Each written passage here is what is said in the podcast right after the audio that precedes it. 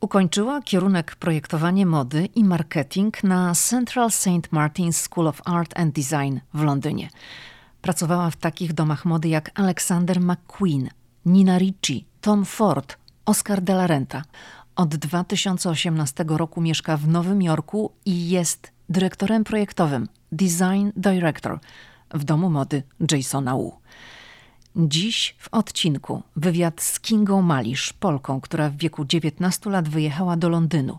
Decyzja o wyjeździe zapoczątkowała drogę do świata mody przez wielkie M, do którego Kinga należy i w którym osiągnęła sukces. Umawiałyśmy się z Kingą na ten odcinek od kilku miesięcy, ponieważ Kinga jest bardzo zajętą osobą. Początkowo miałyśmy nagrać rozmowę w Nowym Jorku. Miałyśmy ustalony termin, lecz niedługo przed okazało się, że grafik Kindze się posypał i w dniu naszego nagrania Kinga musi być na sesji zdjęciowej. Nagrałyśmy więc rozmowę zdalnie i to jest najdłuższa rozmowa w dotychczasowej historii podcastu Ameryka i ja. Kiedy Kinga mogła już się ze mną umówić, nie patrzyła na zegarek. Kinga opowiada o kulisach swojej pracy w świecie mody, o swojej drodze do tego świata. Zapytałam ją też oczywiście między innymi o to, jakie przewiduje trendy. I jeśli myślicie, że powiedziała coś o kolorach, czy będzie mini, czy będzie długie, czy płaszcze, czy kurtki, to nic z tych rzeczy. Powiedziała coś bardzo. O, ja zrobiłam oczy jak 5 zł, jak to usłyszałam. Zapraszam Was na podcast Ameryka i ja. Pamiętajcie, żeby subskrybować. Podcast z udziałem Kingi Malisz, design director w domu mody Jasona Wu w Nowym Jorku. Hej, tu Lidia Krawczuk, dziewczyna ze Szczecina, która wylądowała w Waszyngtonie. Ameryka mnie fascynuje, żyję w niej od ponad dekady i cały czas ją odkrywam. Podróż do Stanów Zjednoczonych była zawsze moim marzeniem. Nie sądziłam jednak, że w Ameryce kiedyś zamieszkam. Jeśli Ciebie, tak jak mnie, ciekawią Stany i chcesz wiedzieć o nich więcej, to jesteś we właściwym miejscu. Opowiadam tu o Ameryce, o życiu w Stanach i o tym wszystkim, co odkrywam podczas mojej amerykańskiej przygody. Zapraszam na podcast i ja. Zaczynamy.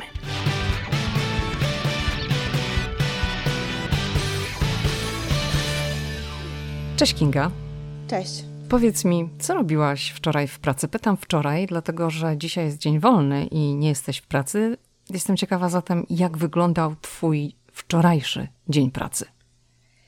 Wczoraj to był ostatni dzień bardzo długiego tygodnia, e, w ciągu którego zdążyliśmy zrobić photoshoot naszej ostatniej kolekcji, ale też e, zaczęliśmy już nową kolekcję, czyli jesień-zimę 2022.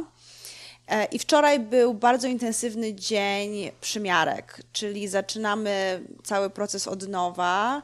Przymierzamy dużo nowych sylwetek, bawimy się nimi właśnie w czasie przymiarki. Sprawdzamy, co będzie nam się podobało na następny sezon, czyli to jest bardzo taki intensywny dzień, gdzie ja i mój szef, czyli creative director, um, dyrektor kreatywny Jason. Jason Wu? Jason Wu, tak, Jason mhm. Wu. Razem próbujemy zobaczyć, co będzie nam się podobało w, na nowy sezon. To jest bardzo taka, to jest taki bardzo intensywny proces, e, w ciągu którego przymierzamy stare sylwetki, rzeczy vintage, które nam się bardzo podobają, nowe rzeczy, które nasze atelier zrobiło w ciągu paru dni, takich na, na bardzo szybko. I po prostu wszystko przybierzemy razem, bawimy się tym i tak wyglądał nasz, nasz dzień. Był bardzo długi, intensywny, ale to jest naj, mój najbardziej ulubiony czas w kolekcji, czyli czas takiego research bardzo intensywnego i wtedy właśnie no, e, szukamy nowych pomysłów na sezon. Powiedz, czy na tym etapie, tak jak zastanawiacie się nad sylwetkami, co będziemy nosić, jak będzie to wszystko wyglądać, czy na tym etapie to się sugerujecie tym nadchodzącym kolorem sezonu, czy wy już, znaczy wy raczej nie wiecie wcześniej, tak? No bo tam w Nowym Jorku zawsze jest taki wielki buch, ujawniony jest kolor nadchodzącego sezonu. No wiemy, mhm. że to taki, taka lawenda złamana. Tak, tak. Jak w ogóle określić ten kolor? Co to jest za kolor? Lawe, Ktoś la... powiedział, że to jest jakiś e, very millennial, tak, e, ktoś to też nazwał millennial purple i to jest taki bardzo chyba popularny kolor wśród właśnie takiej młodszej generacji. Wiesz, nigdy nie pracowałam w domu mody, w którym sugerowalibyśmy się bardzo trendami nadchodzącego sezonu. One bardziej liczą się, jeśli chodzi o wybór materiałów, czy wybór tendencji bardziej ogólnych, natomiast nie samych sylwetek. Bardziej tutaj polegamy zawsze na DNA domu mody, czyli takich bardzo kluczowych rzeczy związanych z estetyką danego domu mody. Więc ja, ja nigdy nie, nie robiłam czegoś takiego jak trend forecasting. Wiem, że są ludzie, którzy bardzo zajmują się tym i, i robią bardzo dobrą robotę i to mhm, są bardzo fajne trendów, rzeczy. Tak, mhm. tak przewidywanie, przewidywanie trendów to jest um, bardzo, bardzo duży biznes. Natomiast wydaje mi się, że większość projektantów polega raczej na swoim własnym instynkcie i na tym, co uważają za najbardziej odpowiednie albo najbardziej pasujące do, do ich własnej estetyki, do estetyki domu mody jeśli zobaczysz domy mody, które naprawdę są silne, które dobrze sobie radzą na przestrzeni lat, to są właśnie te domy mody, które mają DNA bardzo charakterystyczne.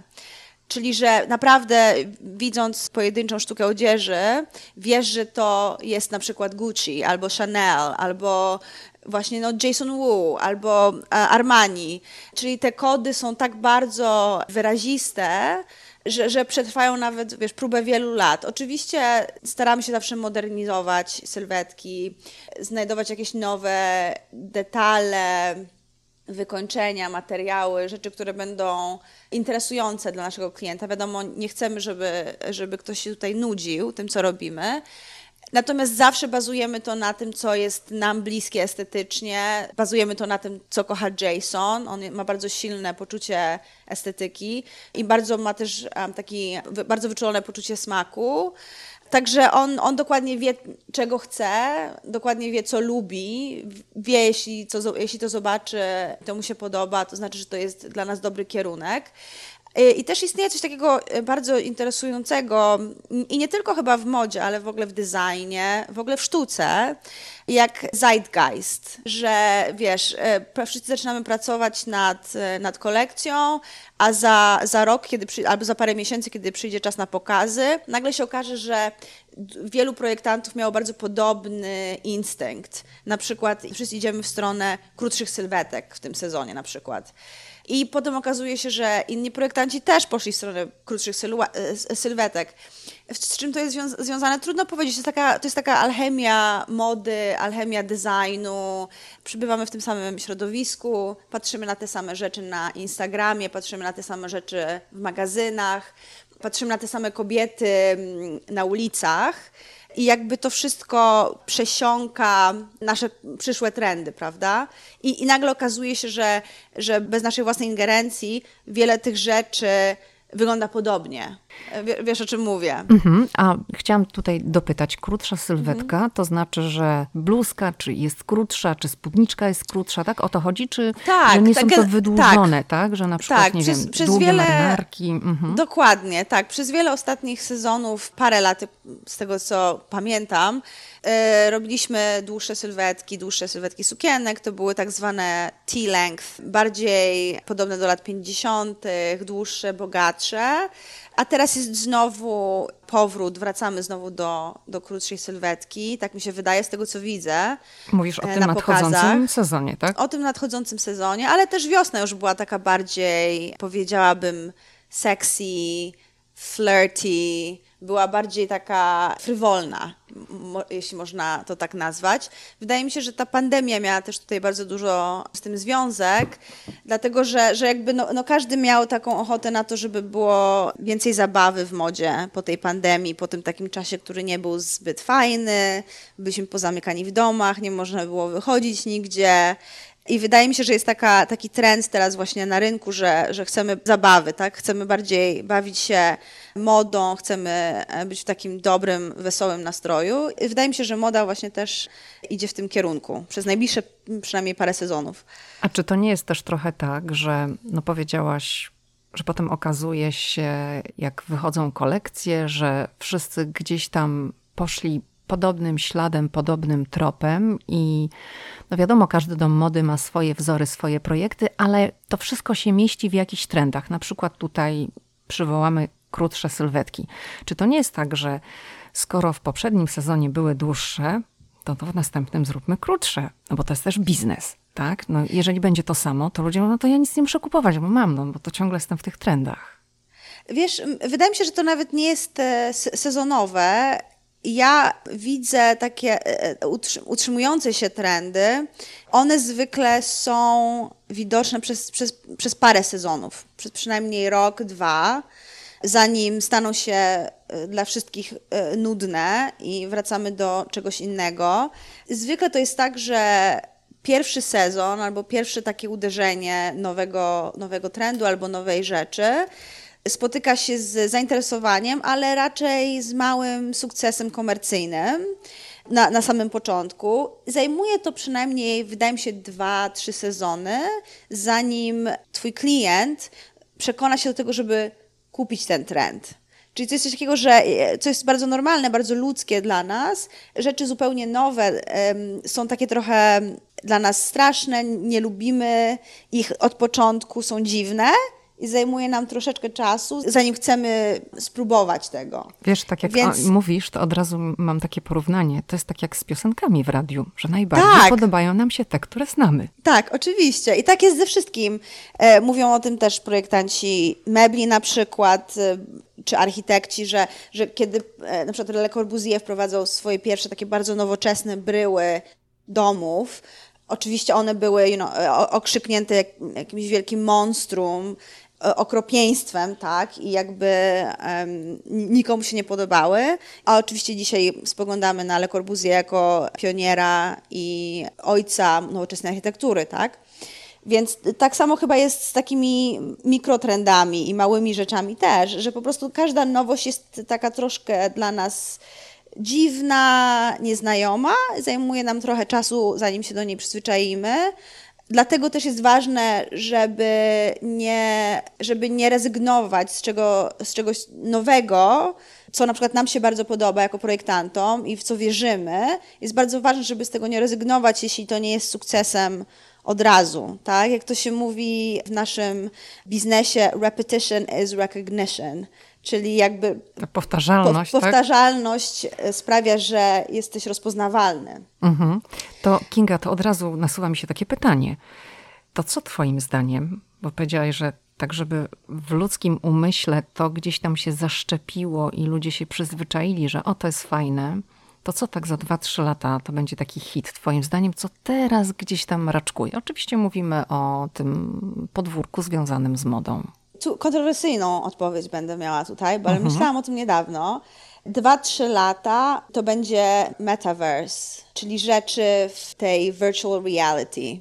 E, w, w wirtualnej rzeczywistości. Poczekaj, bo ja w ogóle nie wiem, o czym ty mówisz. to jest chyba słowo roku 2000, 2021, NFT. Mhm. Non-fungible tokens, tak? Czyli tu wchodzimy w świat cryptocurrency, no to to jest dla mnie. Poczekaj, to będziemy sobie, tak kupować, dalej. będziemy sobie kupować ubrania wirtualne. Tak, to chcesz absolutnie, powiedzieć? tak, absolutnie. Gucci chyba i, i teraz Adidas też ostatnio wypuścili właśnie całą linię NFTs związanych z takimi jakby bardzo iconic, z ikonami swojej, swojej e, marki. To też było dosyć niedawno. Gucci wypuścił linię butów, właśnie w, w, formie NFTs. Robi to też, wiem, że robi to chyba też Hermes ze swoimi torbami Birkin, które kosztują więcej obecnie niż rzeczywiste Birkins, które, to poczekaj, które bo istnieją. ja jeszcze chcę to doprecyzować. Chodzi tak. o mhm. wirtualną formę pewnej rzeczy, czyli nie tak. posiadasz jej fizycznie. Tak, dokładnie. Masz to na ekranie Masz to na ekranie, ale, też, ale jesteś. I, to też kosztuje tysiące dolarów. Tak? Oczywiście, tak, tak oczywiście, ale jesteś, jesteś właścicielem tym, tej, tej, tej wirtualnej rzeczy. No, jest dużo takich teorii na temat tego, gdzie to wszystko e, zmierza. Natomiast dla wielu ludzi to jest e, inwestycja, tak? Tak samo jak mówimy na przykład o Birkin czy o torbach Chanel, to one, one są naprawdę inwestycjami w, w rzeczywistości, ponieważ ich cena e, rośnie z roku na rok to są jakby tak zwane appreciating goods, czyli wie, wiesz, że jeśli kupisz e, torbę Birkin e, dzisiaj, to ona e, będzie warta tyle samo albo więcej za parę lat. No Więc tak, wiem, no najpierw, najpierw to w ogóle musiałby mieć stać, żeby kupić taką torbę za kilkadziesiąt tysięcy dolarów. Dwa, musiałby ktoś mnie wpisać tam na tą listę, żeby Nie, no się tam... musiałby dos- cię, nie, wiesz, nie, nie na listę, musiałby cię ktoś zaprosić do tego, No, zaprosić. żebyś, e, tak, żebyś w ogóle mogła ją kupić, żebyś w ogóle No mogła to właśnie o tym mówię, listę. że musiałby tak. mnie ktoś tam na tą listę wpisać, w sensie mnie Tak. zaprosić, żebym Tak, mogła w tej kolejce odczekać tam nie wiem Tak, ile tak. lat. No czasami tak, czasami bardzo długo. Mhm. Powiem tak, to mogę zrozumieć, Tak. w sensie, no to jest prestiż, to jest przedmiot pożądania, ale posiadasz to fizycznie. Tak. Mhm. Wirtualna waluta też jest dla mnie do ogarnięcia, Mhm. kryptowaluta. Tak, tak. Natomiast te dobra, o których ty mówisz, buty, wiem, marka Gucci, Chanel czy inna taka luksusowa marka, to już dla mnie jest dość duży poziom abstrakcji. Wiesz, to jest, dużo ludzi porównuje to do posiadania sztuki, tak, dzieł sztuki. E, Dużo ludzi porównuje to z tego względu, że jest to bardzo, może to być bardzo abstrakcyjna rzecz, natomiast to nie znaczy, że ona nie ma wartości, ale to jest wartość przypisana, tak? Czyli to nie jest jakaś wartość realna. Czyli jest to całkowicie wartość przypisana, związana właśnie z, nie tylko z, sam, z, samą tą, z samą tą rzeczą, z samym tym przedmiotem, ale też z jakimiś takimi socjoekonomicznymi warunkami, w których ona została, została stworzona. Tak? I jakby kupujesz nie tylko tą rzecz, nie tylko, nie tylko ten token, czy nie tylko ten, to NFT, ale kupujesz też jakby cały ten zeitgeist, wszystko co idzie za tym, tak? Jesteś powiedzmy pierwszą osobą w tej, w tej pierwszej fali tej rewolucji Web3, albo jesteś, albo jesteś jakiś wczesnym adaptorem tej, tej rewolucji. Powiem Ci, że no, wydaje mi się, że dla wielu ludzi to, to będzie abstrakcja jeszcze bardzo, przez bardzo długi czas, e, natomiast e, wydaje mi się, że to jest jakby nie do przejścia, na pewno ta rewolucja przyjdzie. To I nie ona- jest to dla będzie- mnie aż na takim, znaczy jest to dla mnie abstrakcja. Mogę troszeczkę to porównać do sytuacji. Mój ośmioletni syn gra w taką grę, która nazywa się Roblox. Tak. Słyszałaś o okej. tej grze? Oczywiście, tak. No właśnie, i tam też jest wirtualna waluta. I on oczywiście też ciągle chce, żeby mu kupić robuxy, bo za te robuxy może sobie kupować pewne rzeczy i buduje Tak, tą swoją wirtualną Dokładnie. rzeczywistość. Absolutnie. Ja Tak, jestem jest jeszcze z tego to. pokolenia, dla którego mówię, kurczę, no to może byś wolał jakąś zabawkę albo jakąś konkretną rzecz. A woli robuxy. Tak, dokładnie. I to jest właśnie ta różnica, bo ja też jestem jeszcze właśnie z tej generacji, która absolutnie pewnie wybrałaby Birkin w rzeczywistości fizyczną, w której, w której mogę nosić rzeczy na co dzień na przykład, niż wirtualną Birkin. Natomiast widzę to jako na pewno kolejny etap konsumpcji, kolejny etap konsumpcji produktów luksusowych. Na pewno.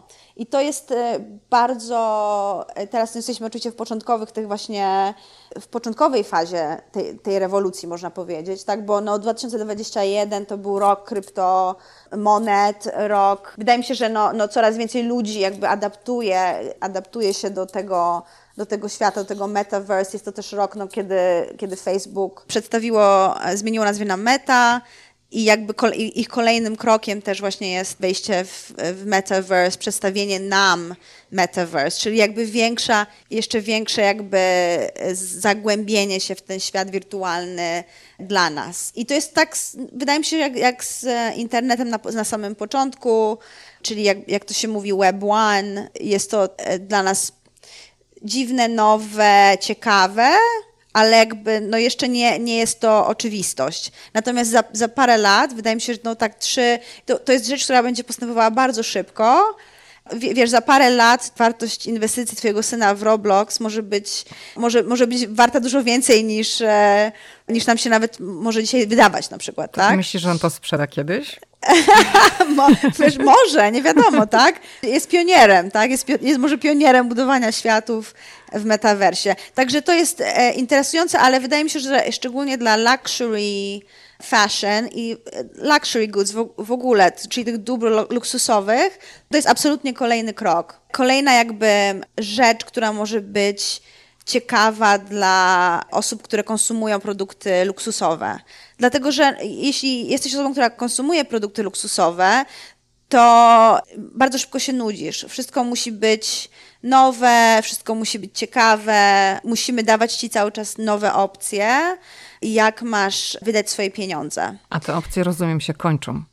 Wydaje mi się, że kończą się szybciej niż kiedykolwiek e, wcześniej, dlatego że ludzie są, po pierwsze, no, mamy nasze e, jak to się mówi, attention spam, czyli nasza... Czas skupienia uwagi? Tak, czas skupienia uwagi nasz bardzo się zmienił przez ostatnie 15 lat. Kilka sekund? Kil, tak, jest, dzisiaj zajmuje, dzisiaj to jest dokładnie kilka sekund, czyli tyle, ile zajmuje ci scrollowanie na Facebooku, czy na Instagramie, czy na TikToku. Dlatego TikTok jest tak bardzo popularny dziś, bo wideo na TikToku to jest mniej więcej jedna minuta, czyli to jest po prostu maks skupienia dla wielu ludzi.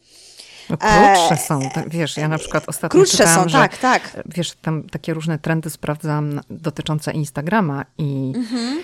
wszyscy ludzie, którzy tak zawodowo zajmują się Instagramem, to mówią, że te filmy wideo tak naprawdę nie powinny trwać dłużej niż 11 12 sekund. No, to to jest. I to jeszcze musi tak? się zmieniać, bo gdybyś dała tak 11 sekund, że nic się nie dzieje na ekranie, to wszyscy natychmiast wiesz palcem, następny kafelek, następny absolutnie, kafelek. No absolutnie, tak. I, I to jest, i też z tym właśnie jest związane to, że coraz, e, wiesz, z tego też wyszła jakby um, cała popularność fast fashion, czyli tej szybkiej mody, takich, takich miejsc jak Primark, czy Zara, czy H&M, ich popularność wynika między, między innymi też właśnie z tego, że fast fashion daje możliwość kupienia nowej rzeczy, czy nowych, paru nowych rzeczy, ponoszenia ich paru, parę miesięcy, parę tygodni, i może i, i jakby nudzimy się tym i coś nowego, coś nowego. Zara, e, z tego co wiem, dzisiaj mają nową kolekcję w sklepie co, co 4 do 6 tygodni, co jest w ogóle w modzie, to jest fenomenalnie szybka sprawa, naprawdę. To jest e, zadziwiająco szybkie. Jeśli mówimy o, od rysunku, od szkicu do wieszaka w sklepie. Na te tematy to sobie jeszcze troszeczkę porozmawiamy mm, okay. o, o, tej modzie, o tym, jak to ewoluuje i jak wygląda cały proces i co mogą robić takie firmy, które wymieniłaś w porównaniu z dużymi domami mody, z luksusowymi domami tak. mody. Mhm. Natomiast chciałabym, Kinga, byśmy troszeczkę porozmawiały o Twojej drodze do świata mody, bo okay. Ty pracujesz w wielkim świecie mody. I no powiedz nam, jak to wszystko ewoluowało, od czego się zaczęło? Czy to się zaczęło gdzieś od jakiejś takiej pasji w dzieciństwie, ktoś cię zainspirował? Tak. Sama coś szkicowałaś, przebierałaś lalki, jak byłaś małą tak, tak. dziewczynką. Tak. Jaka była ta twoja droga? Wiesz co, to jest takie, jest bardzo wiele źródeł mojego zainteresowania modą. Numer jeden, moja babcia, przedtem moja prababcia, były krawcowymi. I moja babcia, pamiętam ją jako dziecko, całe życie, jakby całe moje wspomnienia związane z moją babcią, to są właśnie wspomnienia mojej babci przy maszynie do szycia. I moja mama, która zawsze pokazywała mi zdjęcia, opowiadała mi o tym, że, że e, jak to ona w latach 60. w Polsce, która była wtedy Polską komunistyczną, dostawała burdy od znajomych, czy tam od, od znajomych marynarzy, mieszkała w Szczecinie wtedy, pokazywała je swojej mamie i mówiła, chcę mieć ten płaszcz albo chcę mieć tą sukienkę i jej mama była w stanie zrobić jej to z, z, jakiejś, fajnej, z jakiegoś fajnego materiału na, na firany na przykład. Mhm. I to było, zawsze mnie fa bardzo fascynowało, bo moja mama była bardzo stylowo ubraną kobietą całe życie, a właśnie była stylowo ubraną kobietą dzięki mojej babci, która potrafiła zrobić po prostu wszystko. Miała magiczne ręce i potrafiła zrobić wszystko właśnie z maszyną i z wykrojami. E, I to była, to była moja taka pierwsza wstępna, pierwsze, moje pierwsze wstępne zainteresowanie e, właśnie modą, ale zatrzymało się wtedy na, na poziomie tego, że no, no fajnie byłoby być krawcową na przykład, tak? Moja babcia była krawcową. I potem moje dzieciństwo. Twoja mama, e, też, twoja mama też? Czy... Nie, moja mama, była, moja mama była inżynierem, architektem, tak samo jak mój tata. Więc tutaj jest jakby druga, druga, drugi źródło mojego zainteresowania rysunkiem, to właśnie byli moi rodzice. Których z kolei widziałam, jak szkicują, szczególnie mojego tatę e, jako dziecko, jak szkicują, jak rysują projekty architektoniczne. Zawsze było e, dużo um, sprzętu, ołówki, cyrkle, linijki wszędzie u mnie w domu, farby i tak dalej, więc to było u mnie też normalne to, że, że w którymś momencie w dzieciństwie wzięłam ołówek do rąk i zaczęłam rysować. I pierwszą rzeczą, którą zaczęłam rysować, to właśnie byli ludzie, postacie ludzkie i później mniej więcej tak w 5-6 lat księżniczki. I włosy i coraz bardziej takie skomplikowane sukienki z tymi detalami, kokardki i tak dalej, i tak dalej. Oczywiście mama zachowywała wszystkie te rysunki zachowała je, zresztą ja, ja gdzieś dzisiaj je też mam. Ale to też było takie no, rysowanie właśnie, no, no, no bo Kinga lubi rysować, to niech sobie rysuje, ale to też jeszcze nie był, nie był pomysł na, na, jakby na bycie projektantem mody. I wtedy, miałam wtedy chyba 14 czy 15 lat, 14 lat, 97 rok, kiedy zmarła w wypadku samochodowym księżna Diana. Mhm. I ja z jakiegoś powodu, nie wiem z jakiego, ale może dlatego, że y, jej dzieci były w moim wieku, podobnym wieku, czy, czy to, że to było takie właśnie poruszenie jakby międzynarodowe, bardzo duża rzecz się wydarzyła. Bardzo mnie to poruszyło. Poruszyło mnie to do tego stopnia, że tego samego dnia, kiedy te, te, informacje wyszły y, na świat, ja zrobiłam rysunek, narysowałam właśnie Dianę w jakiejś sukni, w takiej pięknej sukni z tiarą we włosach. I od tego momentu zaczęło się moje takie rysowanie naprawdę szkiców modowych. To był mój pierwszy rysunek, pamiętam właśnie taki naprawdę, który był skupiony na, na tym, co ona nosi, co ona miała na sobie, jaką sukienkę miała, jakie miała włosy, jakie miała, jakie miała kolczyki. I od tego momentu zaczęłam coraz więcej właśnie rysować szkiców modowych. Natomiast jak będąc w szkole średniej, czy podstawowej, średniej, to też jeszcze nie był pomysł na, na karierę, bo w, wtedy w Polsce jakby nie było, czy ten pomysł był dla mnie taki bardzo odległy jeszcze, bo ja byłam właśnie w szkole, w, e, w szkole średniej w Gorzowie Wielkopolskim i planowałam, mój plan był taki, żeby iść na architekturę, żeby zdawać na architekturę, czyli jak moi rodzice w tym samym kierunku. I zaczęły się wtedy właśnie wszystkie zajęcia plastyczne, zajęcia z, z rysunku, takiego już naprawdę profesjonalnego. I, I te wszystkie nowe umiejętności, które zdobywałam właśnie na zajęciach szkicu, oczywiście też w domu, jako hobby, przekładało się cały czas na, na moje rysowanie, rysowanie mody. Czyli cały czas to przez od momentu, kiedy właśnie mam dzisiaj 13-14 lat, cały czas rysuję, rysuję, rysuję um, szkice modowe, natomiast to jest tylko takie właśnie takie hobby, a przygotowuję się na to, żeby iść na architekturę. To jak wylądowałaś w Londynie i tam I zaczęłaś wtedy, studia? I, I, właśnie, no i, i, i, i wtedy y, chyba w wieku 18 czy 19 lat, nie wiem czy pamiętasz, był taki polski projektant Arkadius. Tak, pamiętam, oczywiście. Tak. No i Arkadiusz był fenomenem nie tylko na skalę Polski, ale rzeczywiście miał istotny, istotny moment na scenie międzynarodowej, gdzie pokazywał na pokazach mody w Londynie i był osobą taką, no, był interesującym nowym projektantem. Tak, na, na scenie takiej no, międzynarodowej nawet. No więc ja, to był pierwszy moment, kiedy ja wtedy pamiętam chyba w magazynie Viva czy w L, nie pamiętam, przeczytałam artykuł, przeczytałam wywiad z nim. I on opowiada właśnie w tym wywiadzie, że, że jest z Polski, nie pamiętam chyba, gdzieś spod Łodzi był, nie, nie pamiętam dokładnie gdzie, ale opowiada o tym, że właśnie był z Polski, wyjechał do Londynu i po różnych, po wielu próbach znalazł się właśnie w Central St. Martins, e, czyli najlepszej szkole modowej na świecie. Którą ty ukończyłaś. Którą ja ukończyłam, tak. Więc to była dla mnie inspiracja. Pokazałam ten artykuł mojej mamie i mówię, mamuś, ja chcę jechać do Londynu i chcę studiować w tej szkole. Moja mama powiedziała, absolutnie nie, o czym ty w ogóle mówisz, absolutnie to w ogóle nie wchodzi w grę. Ale dlaczego? No bo to był taki, wiesz, no jeszcze to, to był 2000 wtedy, ja pamiętam, to był może 2001, 2000, mhm. 2000 albo 2001 rok. I nie byliśmy jeszcze w Unii Europejskiej. Koszty związane z, ze studiami za granicą w Londynie były horrendalne. Moi rodzice oczywiście nie byli na to gotowi zupełnie. Także pierwsza reakcja mojej mamy, pamiętam, to była absolutnie nie, zdajesz na architekturę, nie ma nawet o czym gadać, tak? Ale y, ze względu na to, że była, moja mama była cudowną kobietą, która bardzo mnie wspierała całe życie, to chyba na, na, pod choinkę, na gwiazdkę w tym, w tym właśnie roku to był 2000 chyba pierwszy, rodzice sprezentowali mi krótki kurs właśnie w Central St. Martins na nadchodzącą chyba wiosnę albo lato. Jakoś tak, to był jakiś taki tydzień, to był jakiś taki tydzień właśnie w, w Londynie na tym krótkim kursie i to było zaraz przed moją maturą, tak mi się wydaje, to było chyba zaraz przed moją maturą i ja pojechałam wtedy, czy już po, nie jakoś to było tak właśnie w tym, w tym czasie blisko siebie. Ja pamiętam, wtedy pojechałam na ten tygodniowy kurs do Central St. Martin, drugi raz w Londynie w moim życiu, ale już to było jakby wszystko związane z tą szkołą. Ten kurs odbywał się tam w szkole, uczyli go nauczyciele z tej szkoły. Miał ten kurs po prostu pokazać nam świat Central St. Martins, jak to wygląda.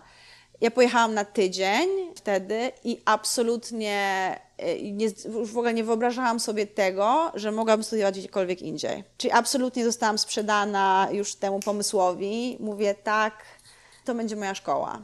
No ale właśnie jeszcze kluczowa sprawa, czyli finanse. I no, i no rzeczywiście nie było, ja pamiętam ja, w czasie, kiedy ja byłam w Central St. Martins, chyba była tylko jedna, jeszcze jedna Polka w całej szkole na moim pierwszym roku studiów, mhm. bo mieliśmy taką mapę, pamiętam, wielką w, w lobby szkoły i pierwszego dnia, czyli jakby taka, ten taki dzień przed introduction, musieliśmy zaznaczyć na mapie, e, skąd jesteśmy. I pamiętam, że ja byłam bardzo długo jedną, tylko jedną szpileczką z Polski na tej całej mapie i potem właśnie była jeszcze jedna, jedna dziewczyna, już troszkę, chyba rok czy, czy, czy dwa lata młodsza ode mnie, ale przez bardzo długi czas niewielu Polaków w ogóle było w tej szkole. Ale jak ostatecznie udało ci się no, no zacząć no właśnie. studiować I, w tej szkole? I, i ja, i, ja i, i, to było tak, że ja rzeczywiście poszłam na e, pierwszy rok tej architektury w Szczecinie. Zresztą bardzo, bardzo fajna szkoła ostatecznie zdałam na tą architekturę, poszłam na ten pierwszy rok. Ja dopiero teraz no się i... dowiaduję, że ty masz jakieś związki ze Szczecinem, bo ja jestem ze Szczecina. No moja mama, cała rodzina mojej mamy jest ze Szczecina, wiesz? I mój o, tata, e, moi rodzice też spotkali się w Szczecinie. Bardzo, e, dopiero przeprowadzili się, wiesz, do Gorzowa, kiedy ja się urodziłam. Czyli moja mama całe życie szczecinianka, zresztą bardzo kochająca Szczecin e, do końca życia, bardzo zawsze żałowała, że tam nie wróciła. I cała moja rodzina, cała rodzina mojej mamy jest, jest y, w Szczecinie. Ja uwielbiam Szczecin w ogóle. A, to super. Kochane miasto. Moje kochane miasto i też tam wylądowałam na architekturze właśnie na rok. I w czasie tego roku, to był jeszcze taki rok, że już, wiedzie, że już było wiadomo, że będziemy wchodzić do Unii Europejskiej. I ja się dowiedziałam, że w związku z tym, że wchodzimy do Unii Europejskiej, znacznie tańsze będą koszta studiów moich w Londynie. To była kwestia tego, że, że to chyba z, z um, 20 tysięcy funtów dla osoby, która jest międzynarodowym studentem, a ja płaciłam ostatecznie chyba 1500 funtów rocznie za moje studia. Jako taki, jako taki student, jak to się mówiło, domestic, tak? czyli mhm. jakby z Unii Europejskiej. Więc oczywiście, jak tego się do, o tym dowiedziałam, mówię, mamo, zdaję, zdaję składam portfolio, na Foundation Year, mówię, absolutnie robię to. No i wtedy to był taki bardzo um, dramatyczny rok dla nas. Mój, mój tata zmarł, kiedy miałam 19 lat.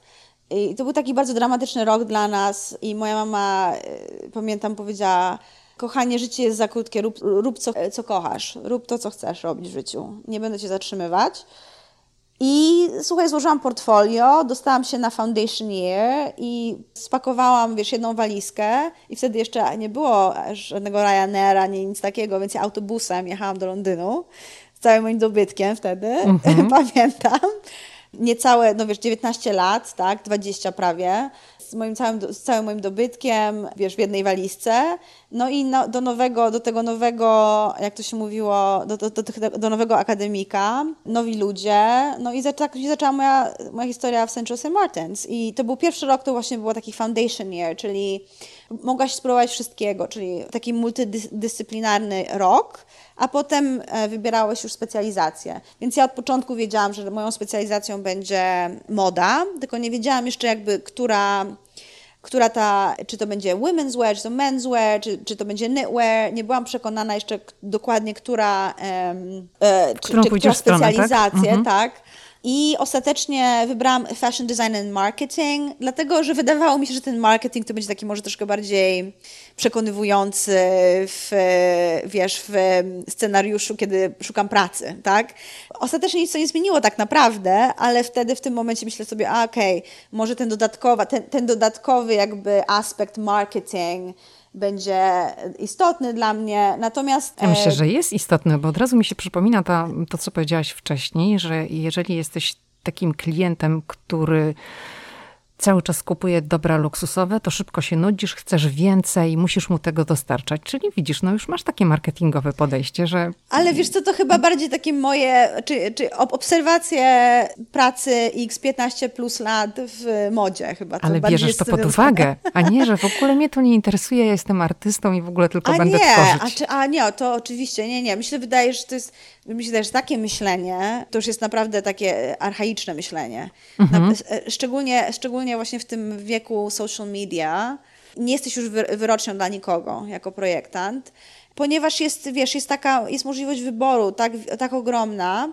Możesz znaleźć ten głos, którego chcesz słuchać najbardziej w social media, czy to jest projektant, czy to jest artysta, czy to jest jakiś e, influencer że naprawdę już nie ma jednej osoby, która jest e, jakąś, wiesz, e, jakimś takim prawdziwym mm-hmm. kreatorem, taką wyrocznią. Poza tym dziś jesteś, jutro cię nie ma, bo jak nie ty, to Absolutnie. może ktoś inny, prawda? Absolutnie, tak. No ale wiesz, no jesteśmy właśnie w Londynie, jest rok 2003. No i ja, no, no i oczywiście e, zakochałam się wtedy w Londynie, to było moje miasto, mój dom, moi przyjaciele i pierwsza taka pierwszy raz tak naprawdę, wydaje mi się, w życiu, gdzie znalazłam ludzi, którzy myślą podobnie do mnie. Jest jakaś taka, była między nami jakaś taka, taka więź, która jeszcze właśnie związana była z tym, że, że pracuje się kreatywnie. To, to było takie bardzo dla mnie nowe, nowe środowisko, nowi ludzie, zresztą przyjaźnie, które oczywiście do dzisiaj do dzisiaj są. Wielu z tych ludzi też robi super rzeczy, nie tylko w modzie, ale w ogóle w, w sferze sztuki i designu. Więc e, naprawdę no, no, ludzie, z których jestem mega dumna, z którymi gdzieś tam wyrastałam. Także no, no, e, no, Londyn naprawdę bardzo to było takie otwarcie oczu dla mnie, dla mnie też będąc z Gorzowa, czyli z bardzo małego miasta pierwsze takie, e, tak naprawdę pierwsza taka możliwość partycypowania w dużym świecie e, sztuki też, duże, wielkie galerie, wielkie wystawy, wielcy artyści e, i to wszystko takie dostępne. Czy studia w Londynie na tej konkretnej uczelni, one ci otworzyły drzwi do pracy w wielkich domach mody? Czy absolutnie, to po prostu tak? absolutnie, tak? Mhm. tak. To wiesz, wiesz, to e, wielu ludzi um, cynicznie na to patrzy i mówi, no tak, po to się tylko idzie na przykład do Central St. Martins, żeby dostać e, dobre internships, czyli dobre... E, dobry staż. Dobry staż, dokładnie. Dla mnie to nie było tylko to. Ja naprawdę poznałam, miałam, miałam świetnych nauczycieli, miałam świetnych ludzi, z którymi, którzy prowadzili nasze projekty, także to nie było absolutnie tylko to dla mnie, ale to jest duży, bardzo, bardzo duży aspekt studiowania na takiej uczelni jak St. Martin's, ponieważ wielu naprawdę światowych, niesamowitych projektantów wyszło z tej szkoły. Ludzie jak McQueen, ludzie jak John Galliano, Hussein Shalayan, czyli takie no najbardziej najbardziej takie no, legendarne nazwiska świata mody pochodzą z St. Martins. I naturalnie jest więź potem w czasie między, między szkołą a tymi domami mody, więc zawsze projektanci, którzy wyszli z, tego, z tych domów mody, jakby bardziej, takim bardziej przychylnym okiem spoglądają na studentów, na przykład St. Martins, czyli dużo łatwiej jest, wydaje mi się, z mojego, z mojego doświadczenia na pewno, dostać, dostać staż w jakimś takim fajnym miejscu, kiedy wychodzi się z St. Martins. Ja w, w czasie mojego takiego właśnie roku stażów miałam duże szczęście, że spędziłam prawie cały rok, 8 miesięcy w sumie, u Aleksandra McQueena i to było w czasie, kiedy Lee jeszcze żył, czyli on, mhm. on jeszcze był taką bardzo właśnie aktywną Czy miałaś okazję częścią. go obserwować, tak? Tak, miałam okazję mhm. go obserwować, miałam okazję z nim pracować, trochę też. To jest właśnie bardzo ciekawe. Wszystkie te, nawet te domy mody, które sprawiają wrażenie jakichś gigantów, to są zazwyczaj bardzo małe i takie intymne zespoły. Tak samo też było w McQueen. To był nieduży zespół, natomiast bardzo intensywnie pracujący i bardzo utalentowany. Naprawdę niesamowitych ludzi też tam spotkałam. Oczywiście no absolutnie nie no nie wyobrażam sobie, nie wyobrażam sobie pracy w modzie bez tego doświadczenia. A powiedz Kinga, czy jak starałaś się o mm, staże, bo zaczęło się od staży w domach mody, tak, mówiłaś, tak. to mhm. czy takie czy miałaś rozmowy kwalifikacyjne i czy to były takie rozmowy kwalifikacyjne? No teraz będę tutaj, wiesz, przywoływała film, który myślę, że no większość słuchaczy okay, okay. widziała. Diabeł ubiera się u Prady. Na słynna scena, zresztą rewelacyjnie zagrana i przez Meryl Streep i tak. przez, Boże, wyleciało mi z głowy. Anne Hathaway. Nie, właśnie. Tak, Anne tak, Hathaway. Tak. No tak. super. Do tego filmu e, możemy co? wracać. Czy to tak wyglądało? Wydaje mi się, że ja naprawdę um, nie, nie będę ukrywać. Są różni ludzie, którzy. Jest, jest bardzo wiele osobowości w świecie mody. Ja miałam nawet okazję być na stażu w Vogue w Nowym Jorku w 2007 roku. U Anny Wintour. Bardzo, u Anny Wintour, u mhm. legendarnej, przez bardzo krótki czas muszę powiedzieć, no, no był, były, jakieś, były tam jakieś takie właśnie momenty związane z tym, że, że no ona na przykład nie lubi, kiedy ktoś się zwraca do niej tak, wiesz, no bezpośrednio, czy, czy ktoś mówi hello do niej.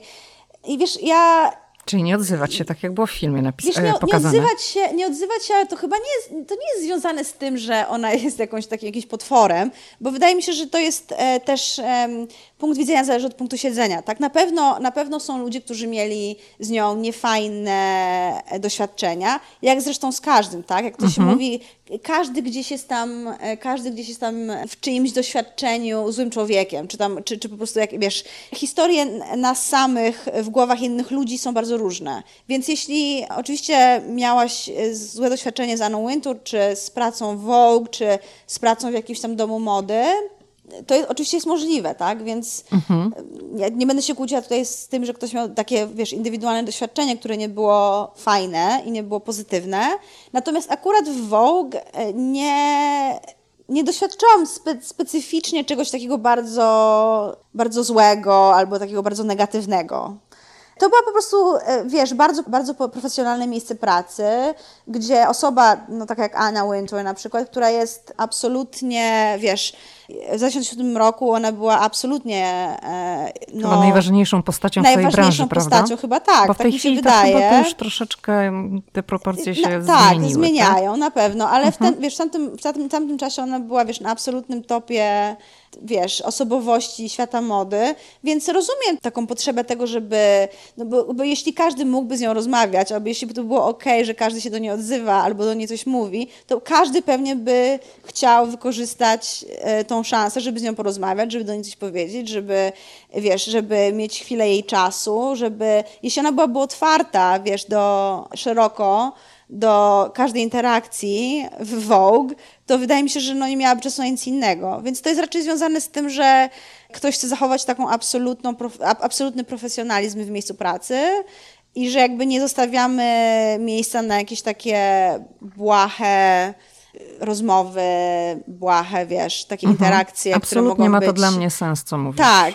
I, I to nie jest, wydaje mi się, że bardzo często to jest tak, wiesz, robimy taki, to jest tak widziane właśnie jako jakaś, jakiś, jakaś taka buta, czy, czy takie zadufanie w sobie, ale to jest bardzo często właśnie jeśli chodzi o ludzi, którzy są tak absolutnie na topie swoich profesji, to jest taka potrzeba tego, że no, nie możesz być wszystkim dla wszystkich, i no, potrzeba właśnie zachowania takiej mega profesjonalności, że jakby twoje koło ludzi wokół ciebie jest bardzo niewielkie, tak? I jesteś bardzo osobą bardzo taką wyizolowaną przez to, przez to, że jesteś no, tą osobą na topie, powiedzmy, w, swoim, zawodzie. Także ja ja tego nigdy nie.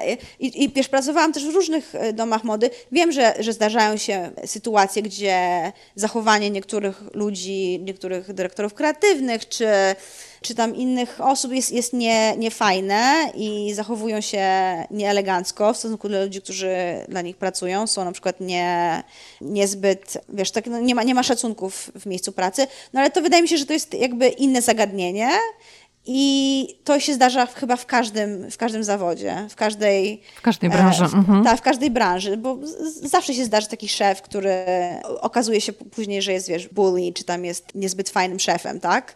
No ale to jest jakby takie odrębne. Ja muszę powiedzieć, że miałam w życiu bardzo duże szczęście, w moim zawodowym życiu, bo naprawdę miałam z, z, małymi, wiesz, incydentami, z małymi takimi wyjątkami, naprawdę niesamowite szczęście do ludzi, z którymi pracuję. I, I tak to postrzegam. To jest rzeczywiście szczęście.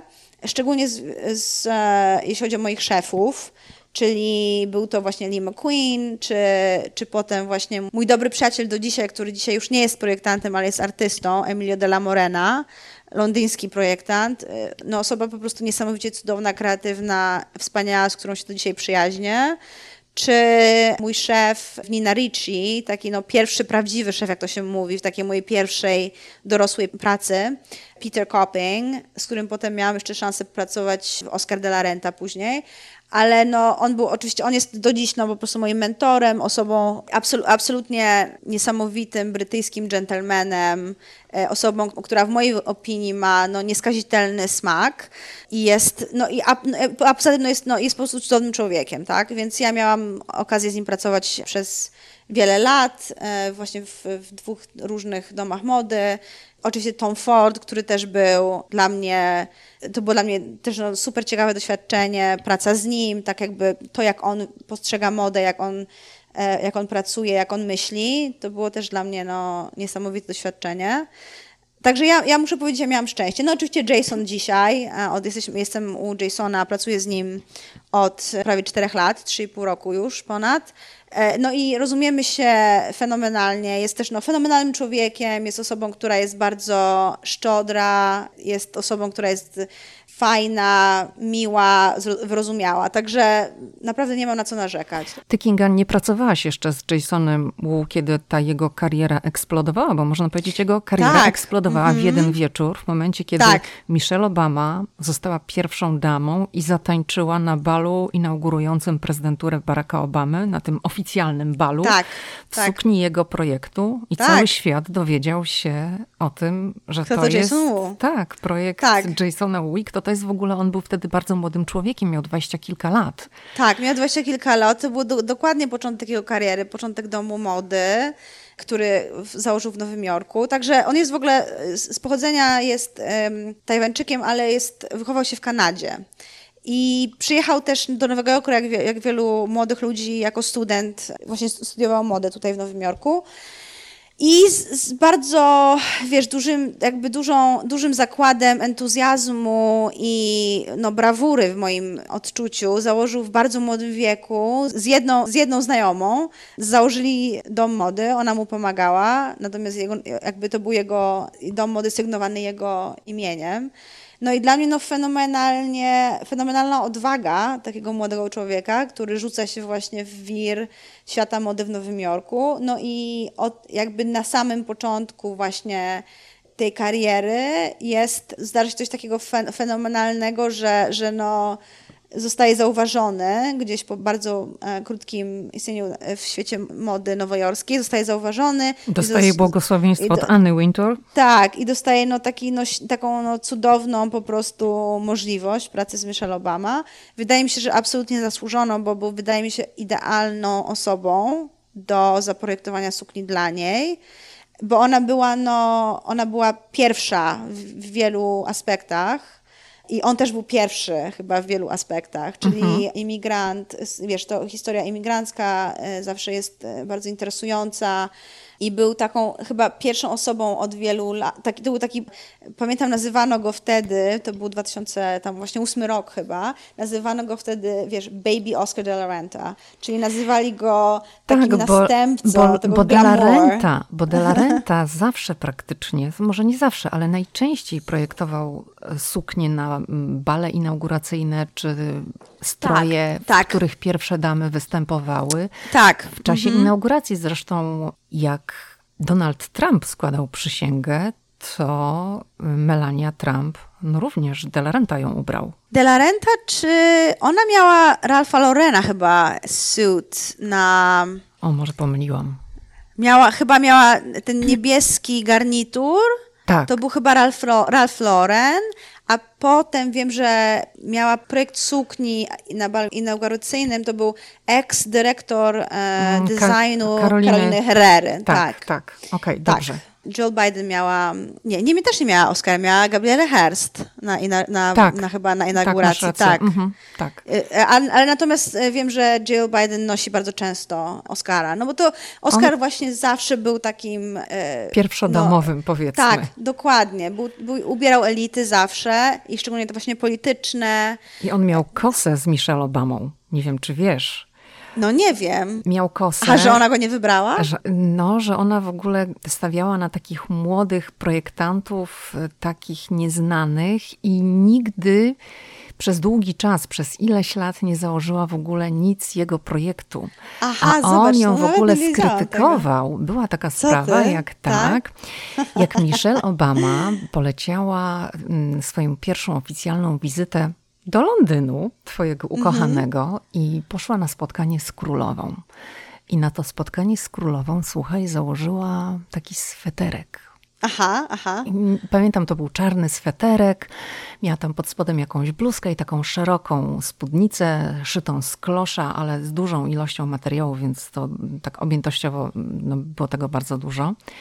I pamiętam, że tu media w Ameryce się rozpisywały na ten temat, ponieważ Oscar de la Renta to skomentował i powiedział, że jak na spotkanie z królową jakiś co? sweterek, w ogóle co to ma być. No i ona przez bardzo długi czas niczego nie założyła. Chyba pod koniec swojej kadencji, no bo Oscar de la Renta nie żyje i tak, w 2015 roku. Tak, tak i ona gdzieś tam, z tego co ja pamiętam, to on chorował i, i może to tak. był taki mhm, ukłon mm -hmm. z jej strony w jego kierunku, że w końcu tak. założyła jakąś jego kreację, ale oni mieli taką no, kosę powiedzmy. Nie? Tak, ciekawe, być nie, zupełnie o tym nie wiedziałam. Natomiast no, jak zresztą wiele rzeczy, no, uwielbiam Michelle, Obamę za wiele rzeczy podziwiam, ale właśnie to, że ona bardzo tak aktywnie wspierała mhm. i dalej wspiera młodych projektantów, nosi bardzo wielu młodych projektantów. To mi się bardzo podoba, właśnie, bo, bo jakby na tym polega, na tym polega mi się wydaje rola e, żony polityka, czy żony prezydenta, szczególnie no, no, prezydenta Stanów Zjednoczonych, osoba, która ubiera pierwszą damę, no to będzie osoba, to jak mówisz, to może naprawdę rozpocząć kariery, tak? Więc to jest super, że, że osoba w takiej, w takiej pozycji stawia na młodych ludzi i mówi: OK, chcę dać szansę nowemu pokoleniu. E, chcę dać szansę tej, tej jednej osobie. To jest no, fenomenalne moim zdaniem. No, Michelle Obama była taką, to nie jest może właściwe słowo, żeby użyć względem pierwszej damy, ale to słowo mi tutaj jednak idealnie pasuje. Influencerką, jeżeli tak, chodzi tak, o pewno. wyznaczanie mhm. trendów. Zresztą ja pamiętam bardzo dokładnie te wszystkie artykuły, które się pojawiały, kiedy Michelle Obama na przykład wystąpiła w telewizji w jakiejś sukience z sieciówki nie wiem, Banana Republic czy cokolwiek, aha, aha. Mm, w ubraniach, które kosztowały około 100 dolarów, czyli były w tak, zasięgu tak. Przeciętnej Amerykanki, to te rzeczy wyprzedawały się natychmiast. No oczywiście, Po prostu tak. natychmiast. Tak, no bo to jest, wiesz, ona, bo ona jest też piękną kobietą, jest, jest e, kobietą, która no, jakąś ma, ma taką niesamowitą aurę, niesamowitą energię, niesamowicie pozytywną postacią jest z mojego punktu widzenia, więc wydaje, no ty, tym bardziej, tak, tym bardziej jakby ona jest no, widoczna, jest uśmiechnięta, jest e, osobą pozytywną energetyczną, no czyli tym bardziej jest to no, no tak, tak cudownie jest zobaczyć na przykład przykład projekt twojej ręki na, na kimś takim, tak? No to jest no, świetne. No, a z drugiej strony zobacz, co było w przypadku Melanie Trump. Bardzo dużo się o tym pisało, że wiele domów mody ją jednak bojkotowało. Tak. Nie chciało jej I, ubierać. Tak. Znaczy, no, to mimo, jest... Miała idealne warunki. Piękna, tak. posągowa tak. kobieta. Ale tak. jednak cała ta polityczna otoczka nie służyła temu. Tak. No wiesz, wydaje mi się, że jest, jest, jedna taka, jest jedna taka rzecz, która jest bardzo istotna tutaj, żeby, żeby tutaj wspomnieć. Ja, jako pierwsza dama, tak samo jak Michelle, ona em, nie mogła dostać w prezencie nic od domu mody. Wszystko co, wszystko, co zamawiają, czy co noszą pierwsze damy, muszą, e, muszą kupić. Ale tak? mogą mieć specjalną cenę. E, mogą mieć specjalną cenę, tak, oczywiście. Mogą mieć specjalną cenę, czy mogą oczywiście, i wiadomo, każdy projektant y, jest osobą indywidualną, ma swoje własne poglądy i może albo ubierać, albo nie ubierać kogokolwiek chce, tak? Mhm. Więc e, wiadomo, tutaj właśnie jeśli chodzi o Melanie Trump, na pewno wielu projektantów, mówiąc nie, czyli mówiąc nie do jakiegoś specjalnego projektu dla niej, no to wiadomo, to była, to absolutnie była... To było takie e, polityczne oświadczenie. Absolutnie, również, tak? absolutnie, absolutnie polityczne oświadczenie. Natomiast, no wiadomo, jeśli ona, jeśli ona pójdzie do Barney's czy do Bloomingdale's i kupi e, sukienkę twojego projektu, wiadomo, no, będzie, będzie ją nosiła publicznie, okej. Okay. I ona um, dokładnie tak robiła. I ona dokładnie tak robiła, tak. I, mhm. i zresztą parę razy nosiła sukienki uh, Jasona.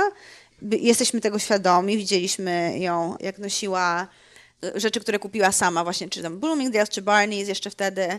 Absolutnie, jak, jak sama mówisz, wiesz, to jest bardzo piękna, bardzo posągowa kobieta, która bardzo dobrze nosi ubrania, jak to się mówi. No więc to jest ten aspekt jakby tego wszystkiego. Wiadomo, musimy jakby powiedzieć, okej, okay, tak, jesteś jest piękną kobietą, ale rezerwujemy taką możliwość odmowy pracy z kimś, tak? Jak, jak w każdym no, w każdej tutaj ten polityczny kontekst bardzo mocno się kłaniał, bo tak. też Melania Aha. Trump przecież jest jedyną pierwszą damą w tej takiej współczesnej historii, która nie pojawiła się na okładce amerykańskiego Woga, co jest tradycją. Tak, mhm, tak. Ona była Też na okładce właśnie, Woga no, jako tak. panna młoda, ale nie jako ta, pierwsza pamiętam, dama. Tak, tak, mhm. pamiętam. No tak, wiesz, to jest, no wiadomo, tutaj nie ma co, to nie jest dla nikogo chyba niespodzianką, że wiesz, no świat mody, w którym pracujemy jest światem bardzo liberalnym, bardzo otwartym dla... I zróżnicowanym kulturowo i Tak, zróżnicem, dokładnie, zróżnic...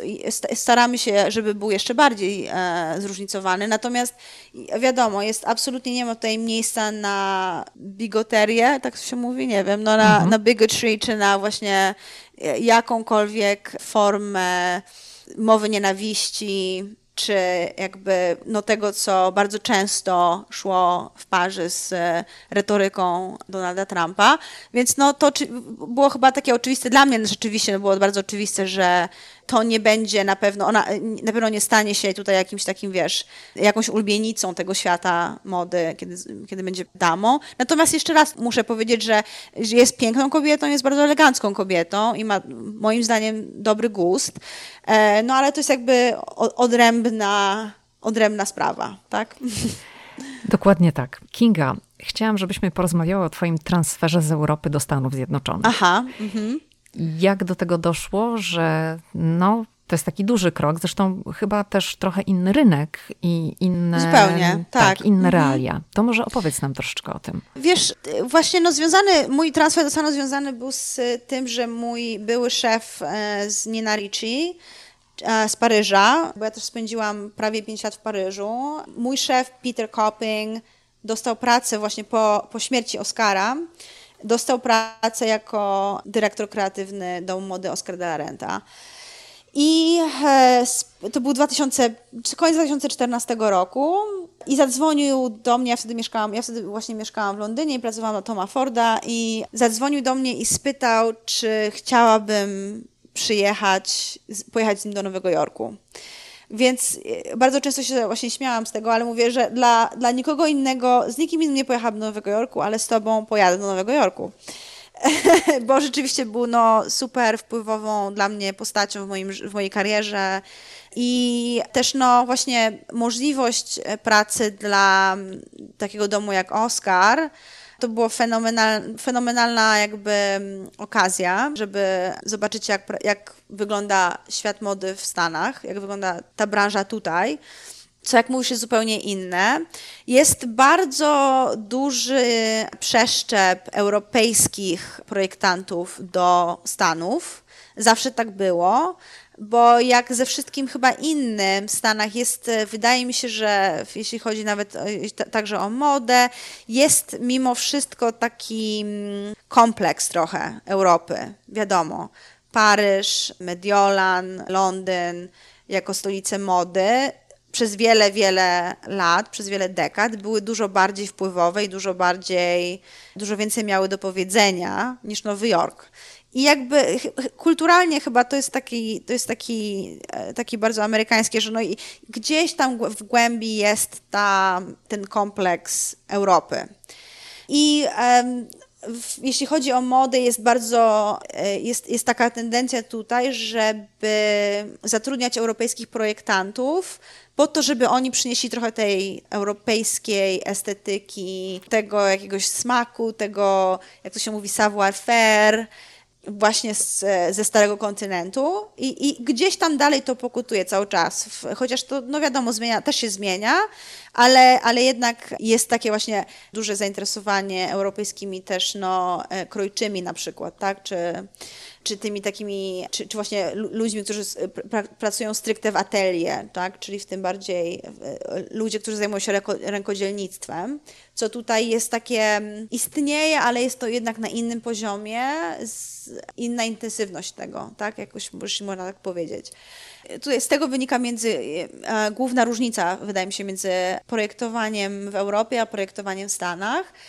Plus jest e, na pewno inny konsument tutaj, inaczej sprzedaje się modę. Jest nacisk na pewno na inne rzeczy, tak? Na inne.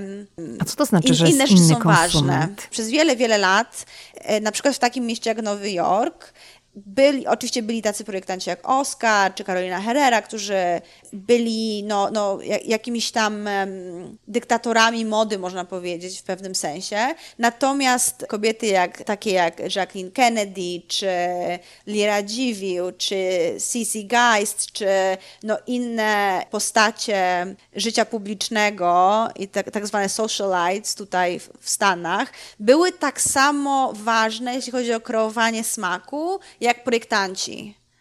Było pewne takie zrozumienie tego, że jako projektant jesteś, jesteś ważną postacią tego świata mody, natomiast twój klient jest tak samo ważny bo jakby jego zasięg jako osoby jakiejś tam właśnie, jako tak zwany socialite, czyli takiego motyla, takie, wiesz, takiej duszy towarzystwa i tak dalej, wpływ tej osoby i tego, co ona nosi i jak to nosi, jest tak samo ważny. No Jacqueline się, Kennedy w... jest takim świetnym przykładem. Dokładnie. To chyba taka tak. pierwsza, największa influencerka amerykańska. Oczywiście Dokładnie. nikt wtedy nie słyszał o tym pojęciu, ale przecież to, co ona założyła i to wszyscy, wszystkie kobiety ją kopiowały i to nie tylko w Dokładnie. Ameryce. Fryzurę, tak. stroje i tak dalej. Mhm. I jakby zawsze była taka, to, była, to jest taka symbioza, wydaje mi się tutaj, która jest bardzo e, specyficzna w Stanach i ona nie, wydaje mi się, że ni, nigdy nie była aż tak bardzo istotna, jeśli chodzi o europejskich projektantów.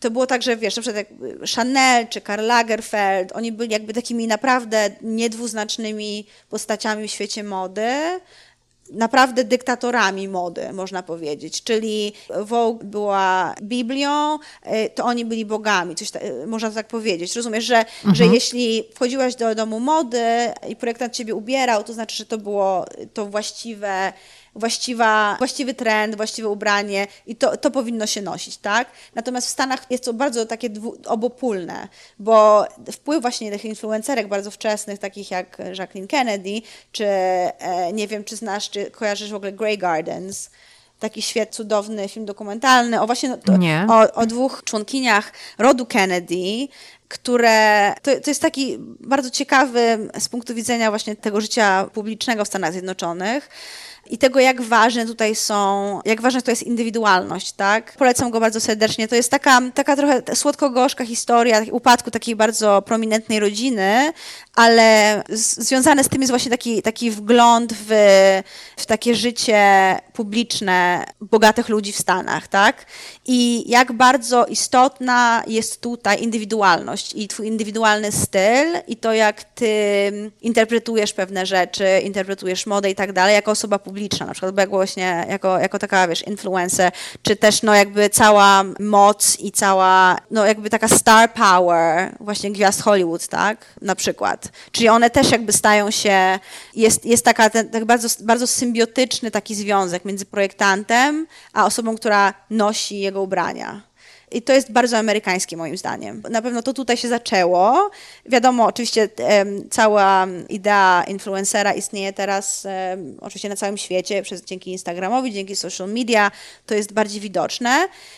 Natomiast zaczęło się to naprawdę, naprawdę Stany Zjednoczone, gwiazdy Hollywood w latach 30., 40., plus właśnie te postacie e, z takiego świata elity towarzyskiej, to były te pierwsze takie influencerki. I one miały tyle samo wpływu, moim zdaniem, na kreowanie się takiego stylu, takiego, wiesz, takiego typowo um, amerykańskiego e, stylu glamour miały na to tyle samo wpływu, co projektanci, którzy projektowali te ubrania, tak? Jakby to była taka bardzo, bardzo bliska relacja. I stąd też chyba dzisiaj bardzo dużo myślimy o tym, kto jest naszym klientem, kto nosi nasze ubrania, kim ona jest.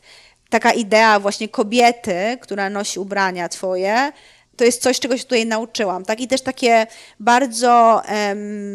Czyli takie bardzo... targetowanie, tak? No w każdej branży. No. Targetowanie, no? wiesz, targetowanie, ale e, napra naprawdę taka, jak to się mówi, taka lo lojalność projektanta czy domu mody do, do tego, kim jest ta kobieta. Czyli to jest takie trochę nawet, nawet wiesz co, nawet pracując, to jest bardzo cyniczna branża oczywiście, ale, ale to, to właśnie jest taka chyba część tej branży, która nie jest bardzo cyniczna bo jednak myślimy w taki e, w romantyczny sposób o tej kobiecie, którą obieramy w jakiś sposób, tak? Że, że ona jakby istnieje bardzo konkretnie w naszym mózgu, tak? Jak, jak, jak zaczynamy projektować i istnieje w naszym procesie projektowania, tak? Natomiast jak mówisz, jest bardzo wielu projektantów europejskich też, gdzie jakby są artystami na, najpierw, tak? Czyli jakby liczy się jakaś ich idea, czy tam jakiś, jakiś ich pomysł, czy jakaś ich wizja jest ważniejsza niż, niż ten biznes. klient, który mhm. będzie kupował to ubranie. Co zresztą ma też swoje świetne, e, ma też swoje duże plusy, tak? Ma, no z tego biorą się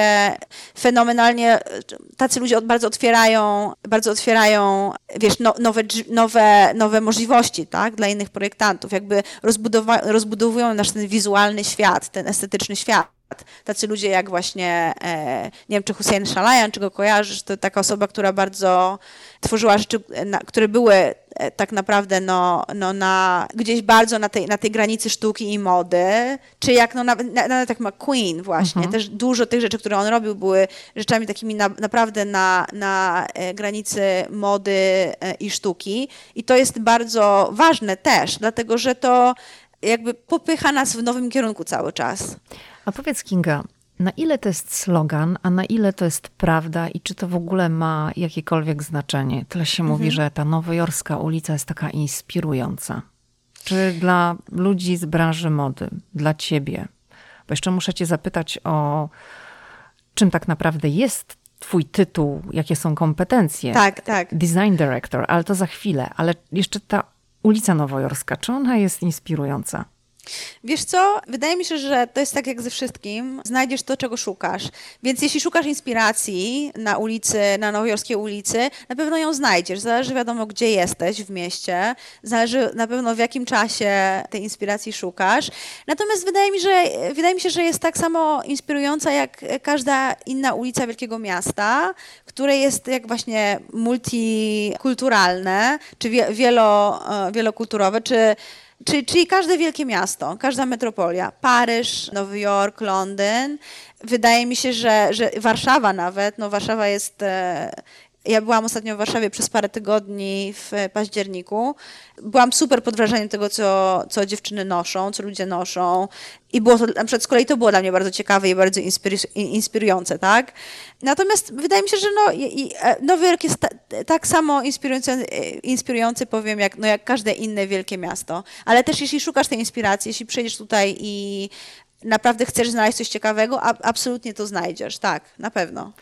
Dobrze, to porozmawiajmy o twoim, no o tym tytule, bo to wiesz, no wiemy, że ty jesteś design director.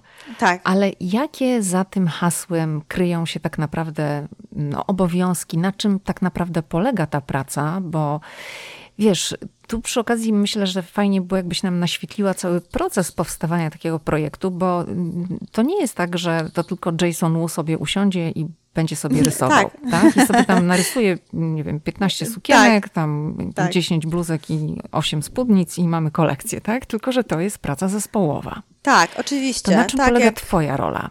Wiesz, moja rola jest e, taką ciekawą rolą, ponieważ jestem, jestem takim łącznikiem między Jasonem i jego taką wizją dla, dla, całej, dla, dla całej marki, taką wizją ogólną, a zespołem designerskim, który jest, e, który pracuje dla mnie.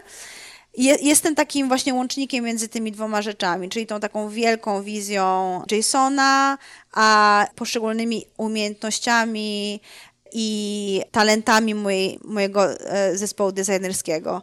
Więc zaczynamy każdy proces, wiadomo, nie, nie, czy nie, nie wiem, czy to wiadomo, czy nie, ale za, zaczynamy, jak, jak każdy proces twórczy, od e, szukania inspiracji. I jak mówię tutaj, my mamy bardzo konkretną osobę, mamy bardzo konkretną kobietę na myśli, kiedy projektujemy. To jest taka kobieta, która właśnie była z Jasonem od momentu powstania jego firmy. On ma bardzo konkretną wizję tego, kim ona jest. I jakby ona zostaje, ona jest już dla nas nakreślona od początku. Natomiast wiadomo, ona też się zmienia, jest, e, przechodzi przez różne fazy swojego życia, żyje w różnych światach. Więc zależnie od tego właśnie, co chcemy przekazać, to szukamy inspiracji, nie wiem, no w, w, powiedzmy jest to kolekcja na przykład e, jesień-zima, czy jakiś inny sezon i na przykład Jason mówi, ok, czuję, chcę powrócić do glamour z lat 50. Czuję bardzo tą, um, ten moment, to jest moment na couture, na powrót takich europejskich, naprawdę niesamowitych, wyrafinowanych kształtów, ale zróbmy to nowocześnie. No i wtedy my zaczynamy szukać e, inspiracji, czyli zależnie od projektanta wygląda to bardzo różnie. Dla nas bardzo często polega to na, na takim researchu fotografii, magazynów, książek, i tak dalej, i tak dalej, archiwów, innych projektantów sprzed wielu, wielu lat. Czyli patrzymy na stricte modowe rzeczy, ale też patrzymy na sztukę, patrzymy na, idziemy na wystawy, na to, co jest, na to, co się dzieje wokół nas kulturalnie teraz, tak? Czyli jakby, żeby, jak, jak tu mówiłam o tym zeitgeist, tak? Czy bardzo, bardzo to jest istotne, żeby też mieć taką, takie poczucie tego, co dzieje się dzisiaj i łączyć, łączyć to z jakim, w jakiś tam sposób właśnie z tradycją, z, z tradycją czy tam z um, takimi klasycznymi formami na przykład. Czyli robimy, robimy research, który właśnie polega na, na tym, że wychodzimy, szukamy rzeczy, które nas inspirują, ale są też właśnie w jakiś tam sposób połączone z tą wizją, którą ma Jason dla danego sezonu. Bardzo często robimy też research rzeczy vintage, uwielbiam tą, tą część mojego zawodu, bo idziemy wtedy do, um, idziemy do archiwów, muzeów, czy idziemy do sklepów, magazynów vintage i wybieramy, szukamy rzeczy, które są ciekawe, ciekawe detale, ciekawe materiały, ciekawe sylwetki. Bardzo często taka, taka gra zupełnego przypadku, bo, ponieważ idziesz, idziesz do takiego sklepu vintage i na przykład wyciągasz marynarkę sprzed 30 lat, która nie jest zupełnie rzeczą markową, ale jest, nie wiem, ktoś nosił ją w taki sposób, że nadał jej fajnego kształtu, albo skrócił rękawy, albo obciął ją, tak? I ona jest nagle zupełnie, czymś zupełnie tak e, nowym i świeżym, że nie wiem, może zainspirować całą Twoją kolekcję nagle, tak? Bo ta sylwetka jest tak fajna. Więc e, robimy to, jakby zbieramy te materiały, ten proces trwa mniej więcej 2-3 tygodnie, przygotowujemy mood boards, czyli przygotowujemy prezentacje, dla Jasona. On bardzo często też bierze w tym udział e, i, i, daje nam jakby swoją inspirację. Mówi, uwielbiam to zdjęcie, chcę to włączyć, lubię, lubię ten detal, czy lubię tą technikę, czy lubię tą embroidery, tak? Czyli on jakby też jakby ma, ma bardzo dużo do powiedzenia w tym takim bardzo początkowym stadium tego procesu. I jakby zbieramy to wszystko. E, no i w tym momencie właśnie, jak mówiłam, przychodzi taki dzień jak wczoraj, że jest to cały dzień, gdzie jest nasza modelka, nasza fitting model w studio, a my spędzamy cały dzień na tym, żeby przymierzać różne fajne rzeczy. Bardzo często ja, to jak ja pracuję, to jest bardzo, to jest taka praca bardzo, jak to się mówi, 3D, czyli ja bardzo dużo rzeczy drapuję na, na dziewczynie czy na manekinie, tak? Czyli ja, ja się bardzo lubię bawić materiałem, bardzo lubię bawić się fizycznie materiałem, z którym, czyli z którym upinasz, pracuję. Tak? tak, czyli upinam A czy ty jeszcze rysujesz tak, na tym etapie? Absolutnie, mhm. absolutnie rysujemy. Ja rysuję teraz już e, od paru lat na iPadzie, nie, nie rysuję na papierze.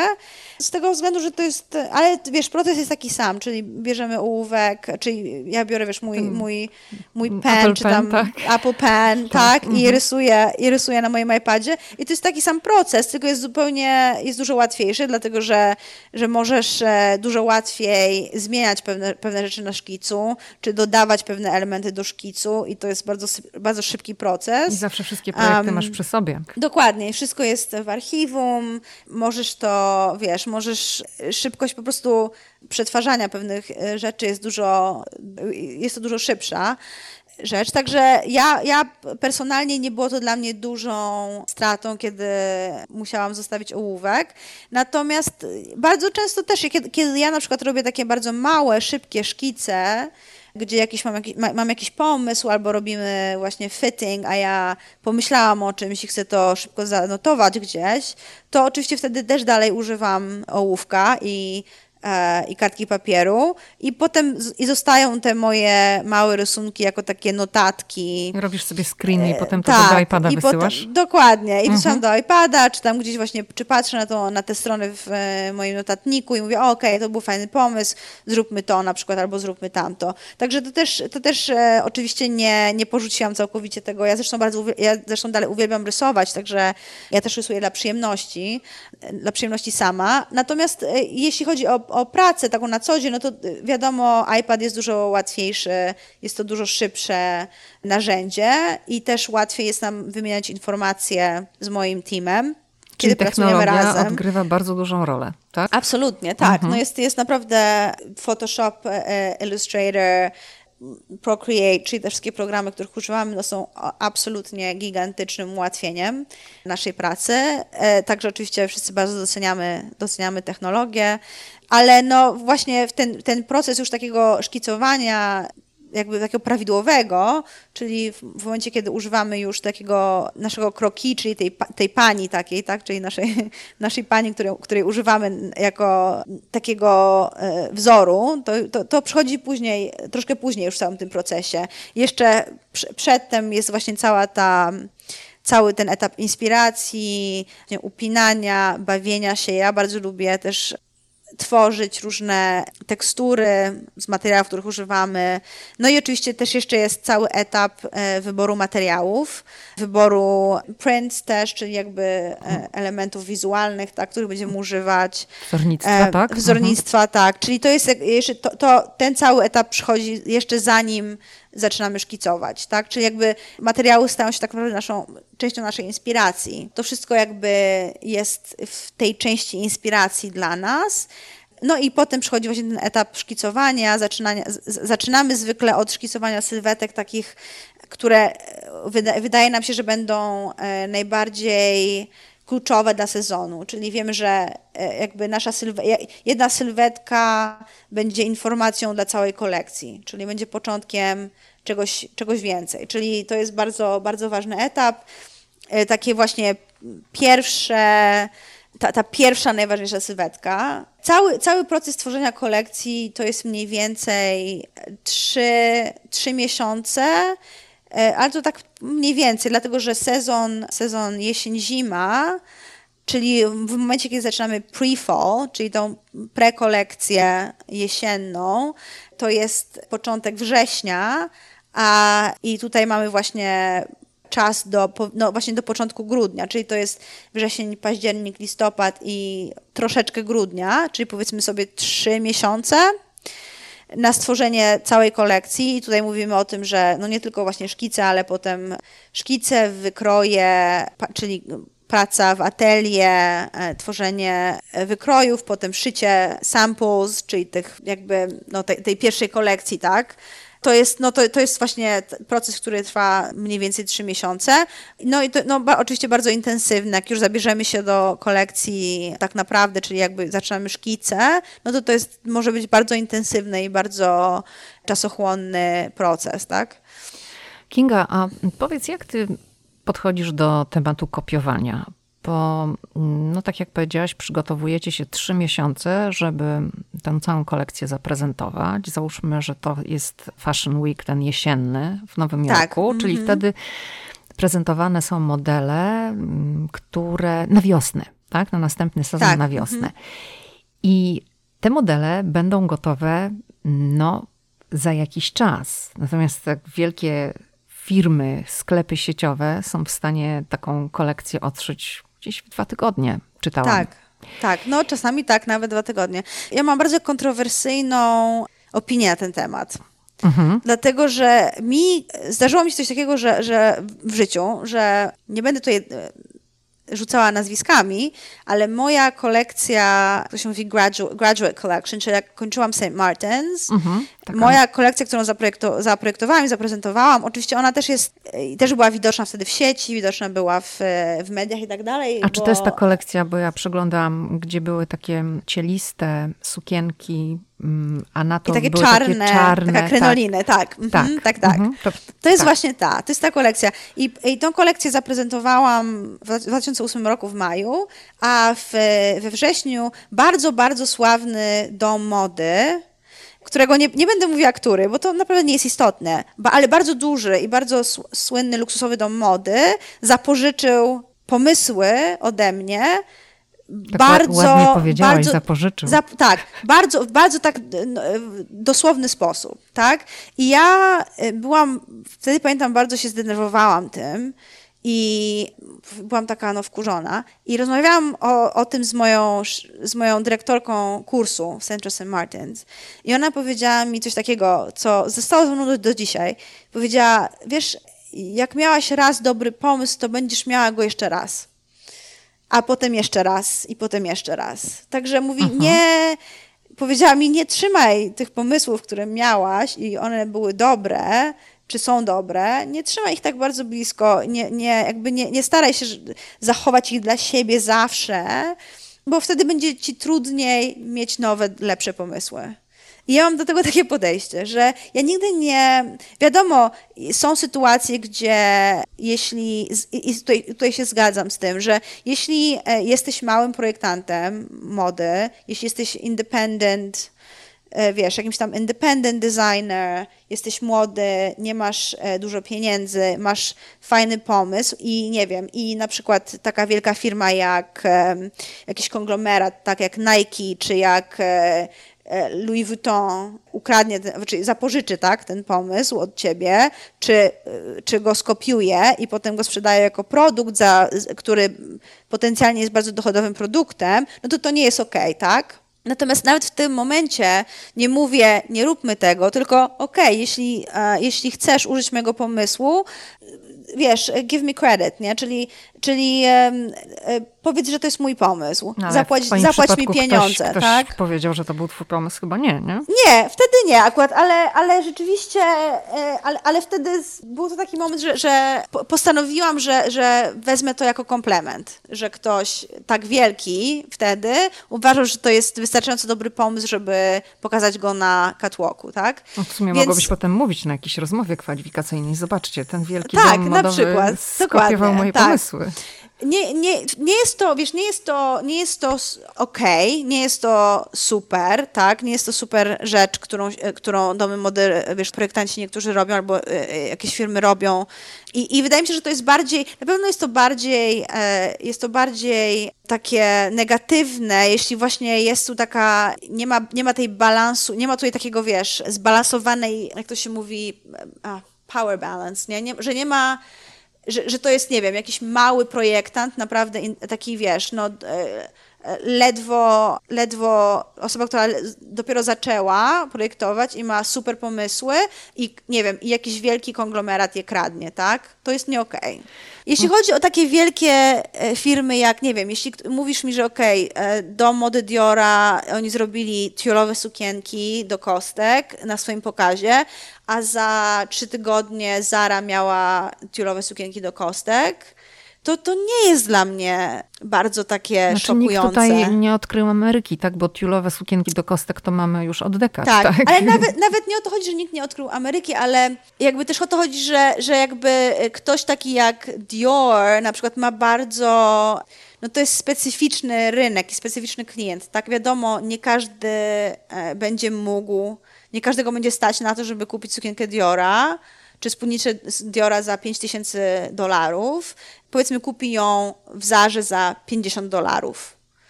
Także to jest, wiesz, to jakby nie ma... Nigdy mnie nie będzie ma... sukienka Diora.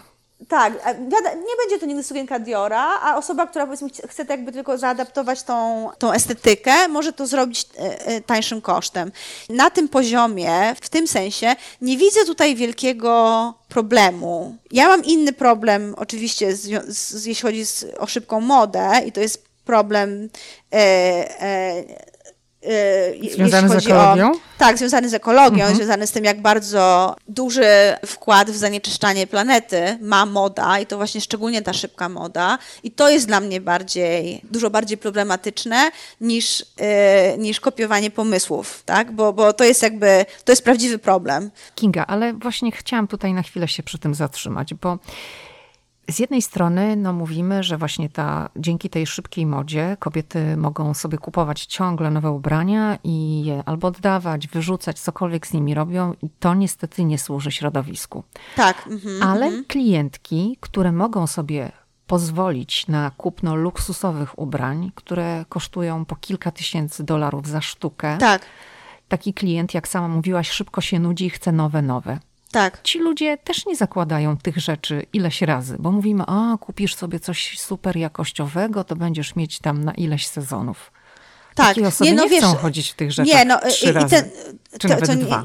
Tak, ale to nie jest tylko problem, który jest związany z, tylko, z, tylko i wyłącznie z szybką modą. Wiadomo, jest na, na skala tego problemu jest dużo większa, natomiast absolutnie ta nadprodukcja istnieje w, w świecie luksusowej mody także.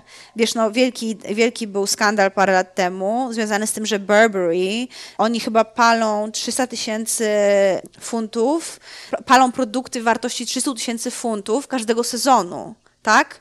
Bo jest taki mit y, w świecie luksusowej mody, że to się nazywa brand dilution, czyli że jeśli wypuścisz, sprzedasz, wyprodukujesz za dużo rzeczy, albo na przykład wyprodukujesz wielką kolekcję, sprzedasz tylko jej część, a resztę będziesz y, sprzedawał na sample sale, że to, to sprawi, że marka, że twoja marka zostanie e, rozwodniona. Mhm. Czyli, czyli, że jakby ogranicza się w tym, tym samym ilość tego produktu na rynku i to ma służyć temu, że on sprawia wrażenie bardziej luksusowego. Czyli bardzo wiele marek luksusowych niszczy rzeczy, które zostały nadprodukowane.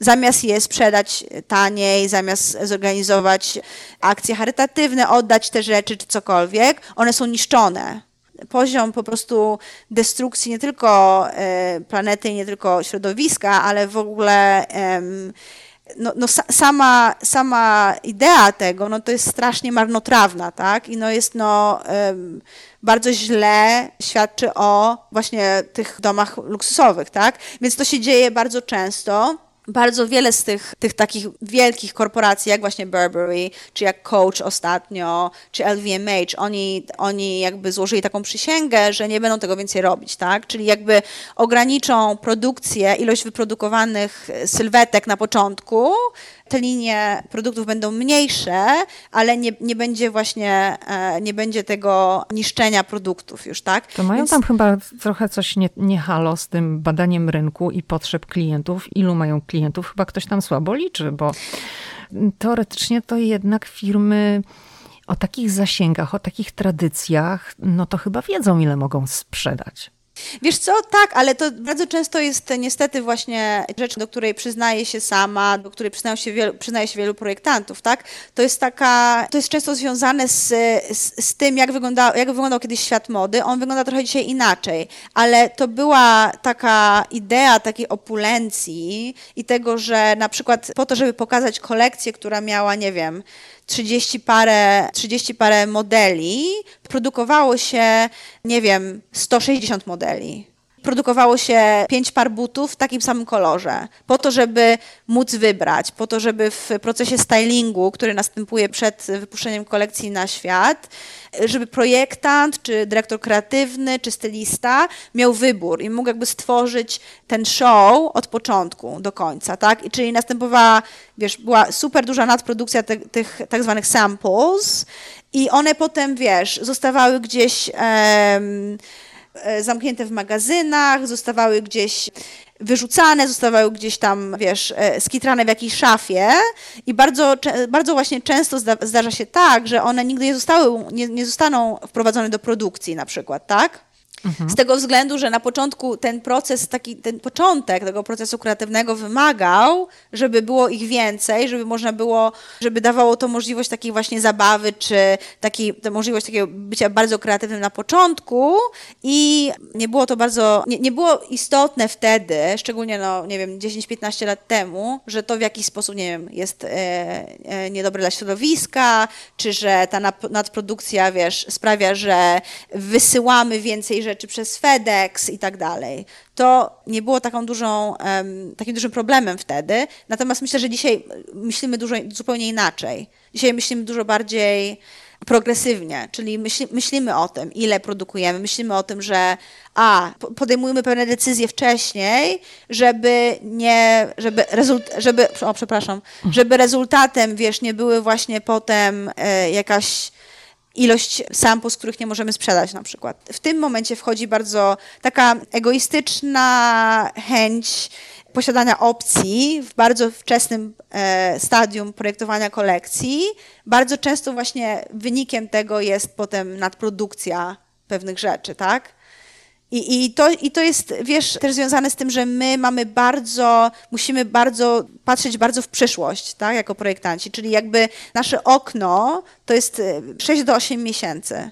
Kiedy my e, projektujemy kolekcję, musimy myśleć o, o, o czasie, nie wiem, 6 czy 8 miesięcy przed nami.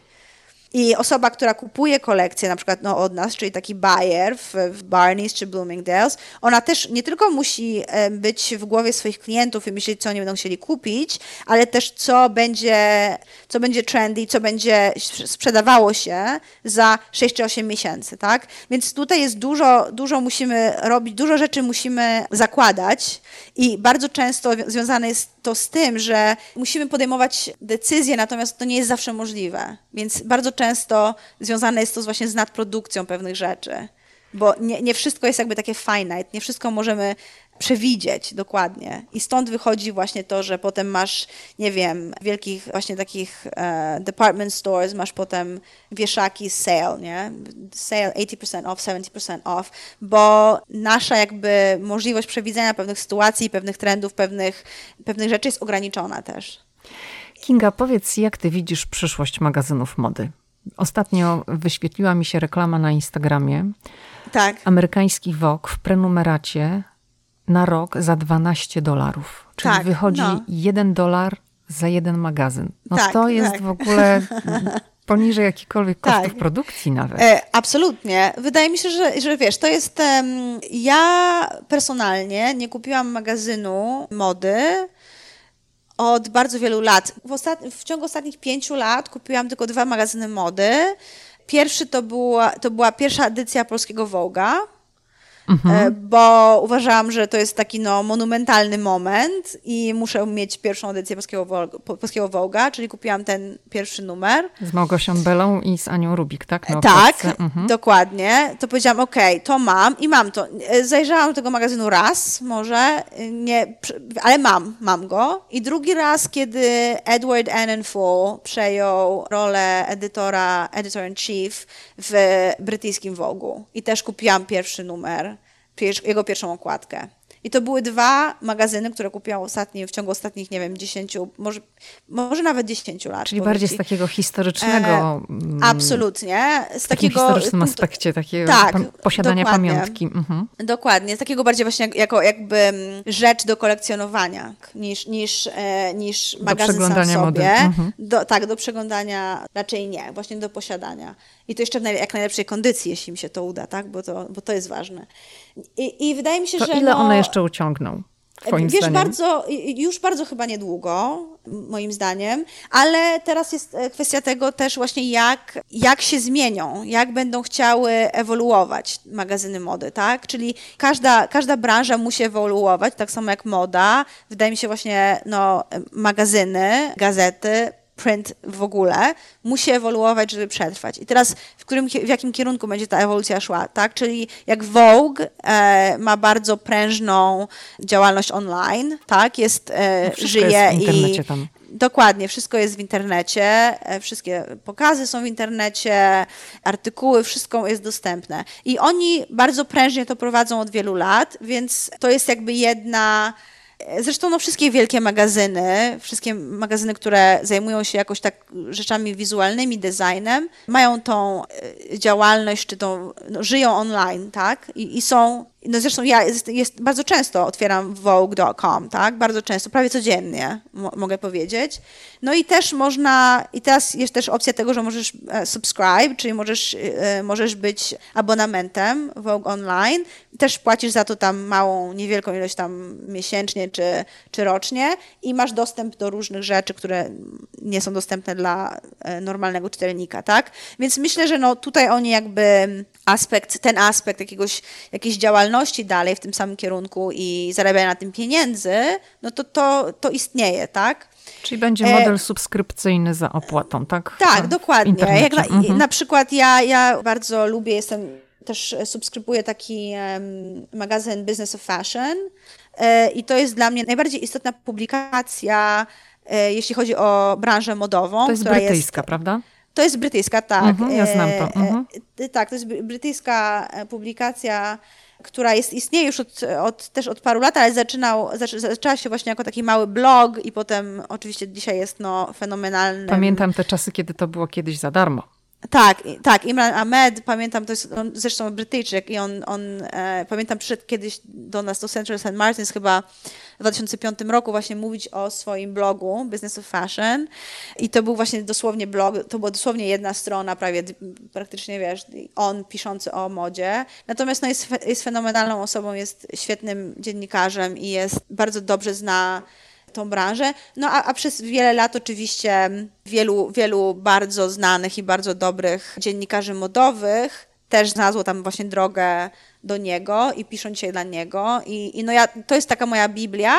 E, I wiesz, profesjonalna subskrypcja do Business of Fashion kosztuje 200 dolarów rocznie.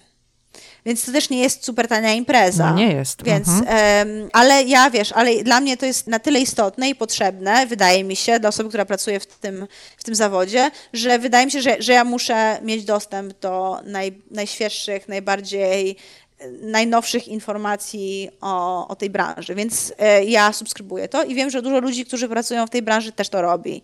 To nie był nigdy przez wiele, wiele lat to nie był magazyn, który był, który był publikowany w formie fizycznej, natomiast od paru lat teraz jest, tak? Jest Business of Fashion w formie, możesz, możesz kupić go w niektórych e, sklepach w formie fizycznej, tak? Natomiast to jest mały nakład jakiś tam. Także dla mnie, a tak szerzej myślę, że, że jak ze wszystkim innym, ważne jest, e, najbardziej istotną e, rzeczą e, jakby w przyszłości magazynów, tak jak ze wszystkim innym, będzie indywidualność. Ma to sens. Powiem ci, dlatego że tak jak obserwuje się rzeczywistość, to w tej chwili można odnieść takie wrażenie, zwłaszcza jak gdzieś tam się działa w mediach społecznościowych, w sieci, że wszyscy zżynają od wszystkich. Tak, mhm, tak. I właśnie na, na, na jakby na, na takim tle tej właśnie powtarzalności wszystkiego, jakakolwiek indywidualność taka prawdziwa, która wiesz, wychodzi z z kreatywności, z inteligencji, z zaangażowania w to, co się robi, ona jest bardzo widoczna, bo to jest, bo tym bardziej wtedy zauważasz y, osobę, te, te osoby, czy, czy te instytucje, czy te, tych kreatorów, którzy są przede wszystkim prawdziwi, jeśli chodzi o, o to, co robią, ale też jakby osoby, które są non-compromising, jak to się mówi, czyli nie, nie są nie są gotowe na kompromisy, czyli osoby, które rzeczywiście chcą robić rzeczy po swojemu. I są temu bardzo, i są w to bardzo zaangażowane. Kinga, na koniec mam jeszcze do ciebie takie pytanie, ponieważ jak szukałam informacji na twój temat, a nie ma ich bardzo dużo, bo nie no tak, jesteś tak, nie osobą, ma. która jakoś bardzo mocno się udziela. Nie. E, można znaleźć, jak ktoś poszuka, ale tego nie jest dużo, ale znalazłam taką rzecz, że ty miałaś taki moment, że projektowałaś suknie ślubne. Tak, tak. I to było tak. w czasach londyjskich. Wiesz co, to, um... to czy, czy to jeszcze gdzieś tam, te, te, drzwi tak może zostały troszeczkę zamknięte, ale są na tyle uchylone, że jeszcze tam wskoczysz? Wiesz co, powiem Ci, że to było, to jest bardzo ciekawy dla mnie, e, dla mnie temat, bo to zaczęło, moja przygoda z projektowaniem w ogóle sukien ślubnych, to jest bardzo specyficzna gałąź mody, bardzo specyficzny proces, bardzo specyficzny klient i tak dalej. Ale to się zaczęło właśnie w moich czasach, kiedy byłam w Oscarze de la Renta, dlatego że oni mają bardzo prężny biznes modowy właśnie, czy biznes ślubny? ten bridal, ślubny, tak? I, I tam projektowaliśmy kolekcję ślubną dwa razy w roku, ale też mieliśmy indywidualnych klientów ślubnych, czyli tak zwanych bespoke clients, czyli to były rzeczy szyte na miarę. I ja bardzo często byłam, ze względu na to, że byłam właśnie tą osobą, która jakby była zaangażowana w te projekty VIP, czyli te tam, czy, czy gwiazdy filmowe, ale też właśnie byłam zaangażowana w te wszystkie takie e, projekty indywidualne.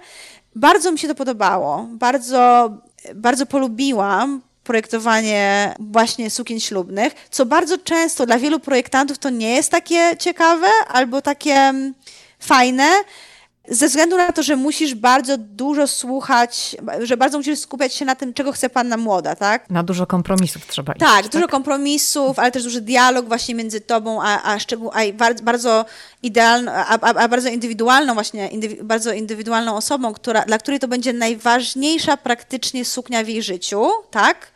No jeśli to jest, nie wiem, jeśli to jest jakaś gwiazda filmowa, to może nie, bo może najważniejszą e, suknią w jej życiu to będzie, wiesz, suknia, w której odbierze Oscara, ale dla wielu kobiet to będzie najbardziej znacząca suknia, jaką, którą kiedykolwiek założą.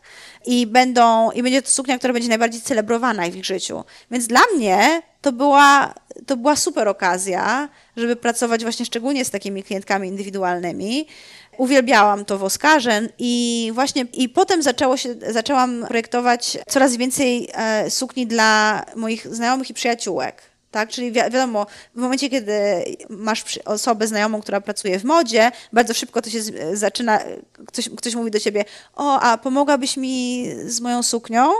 Na mój ślub, więc ja oczywiście mówię, ok, nie, nie, tylko ci pomogę, ale zrobimy cały proces razem, nie ma sprawy, od A do Z, tak, czyli od szukania materiałów, od doradzania, od krojczej, od krawcowej i tak dalej. Więc po tym, jak zrobiłam chyba w, e, suknię dla trzech czy czterech moich przyjaciółek, i właśnie ten cały też, e, całe doświadczenie w, e, w Oscarze, e, przyszedł taki moment, że moja dobra znajoma, z, z dobra znajoma, nie wiem, czy, czy znasz Zuzię Bioch, projektant, modelkę, modelkę polską. Znaczy nie znam, tak. ale kojarzę oczywiście tak, nazwisko. Mhm. Tak, Zuzia Bioch, my, my znamy się jeszcze właśnie z czasów paryskich. A ona bardzo, bardzo blisko przyjaźniła się z e, Moniką Jagaciak. E, Też modelką, Jack, tak? Tak, czyli Jack, modelką. I kiedyś napisała do mnie, mówi, Kinga, wiesz, Jack wychodzi za mąż, zaprojektowałabyś dla niej sukienkę.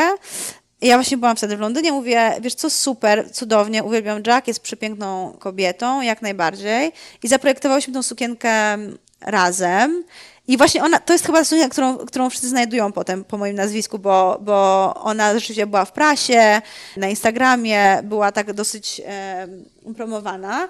I wtedy stwierdziłam, kurczę, a może zaczęłabym to robić bardziej na taką większą skalę. Za, założyłam właśnie wtedy stronę internetową, zaczęłam to robić, tak no można powiedzieć, bardziej profesjonalnie, skupiać się na tym jako takim osobnym biznesie e, z moim nazwiskiem. I powiem ci, że powód, dla którego, powodów, dla którego musiałam to zarzucić w pewnym, w pewnym momencie, było wiele.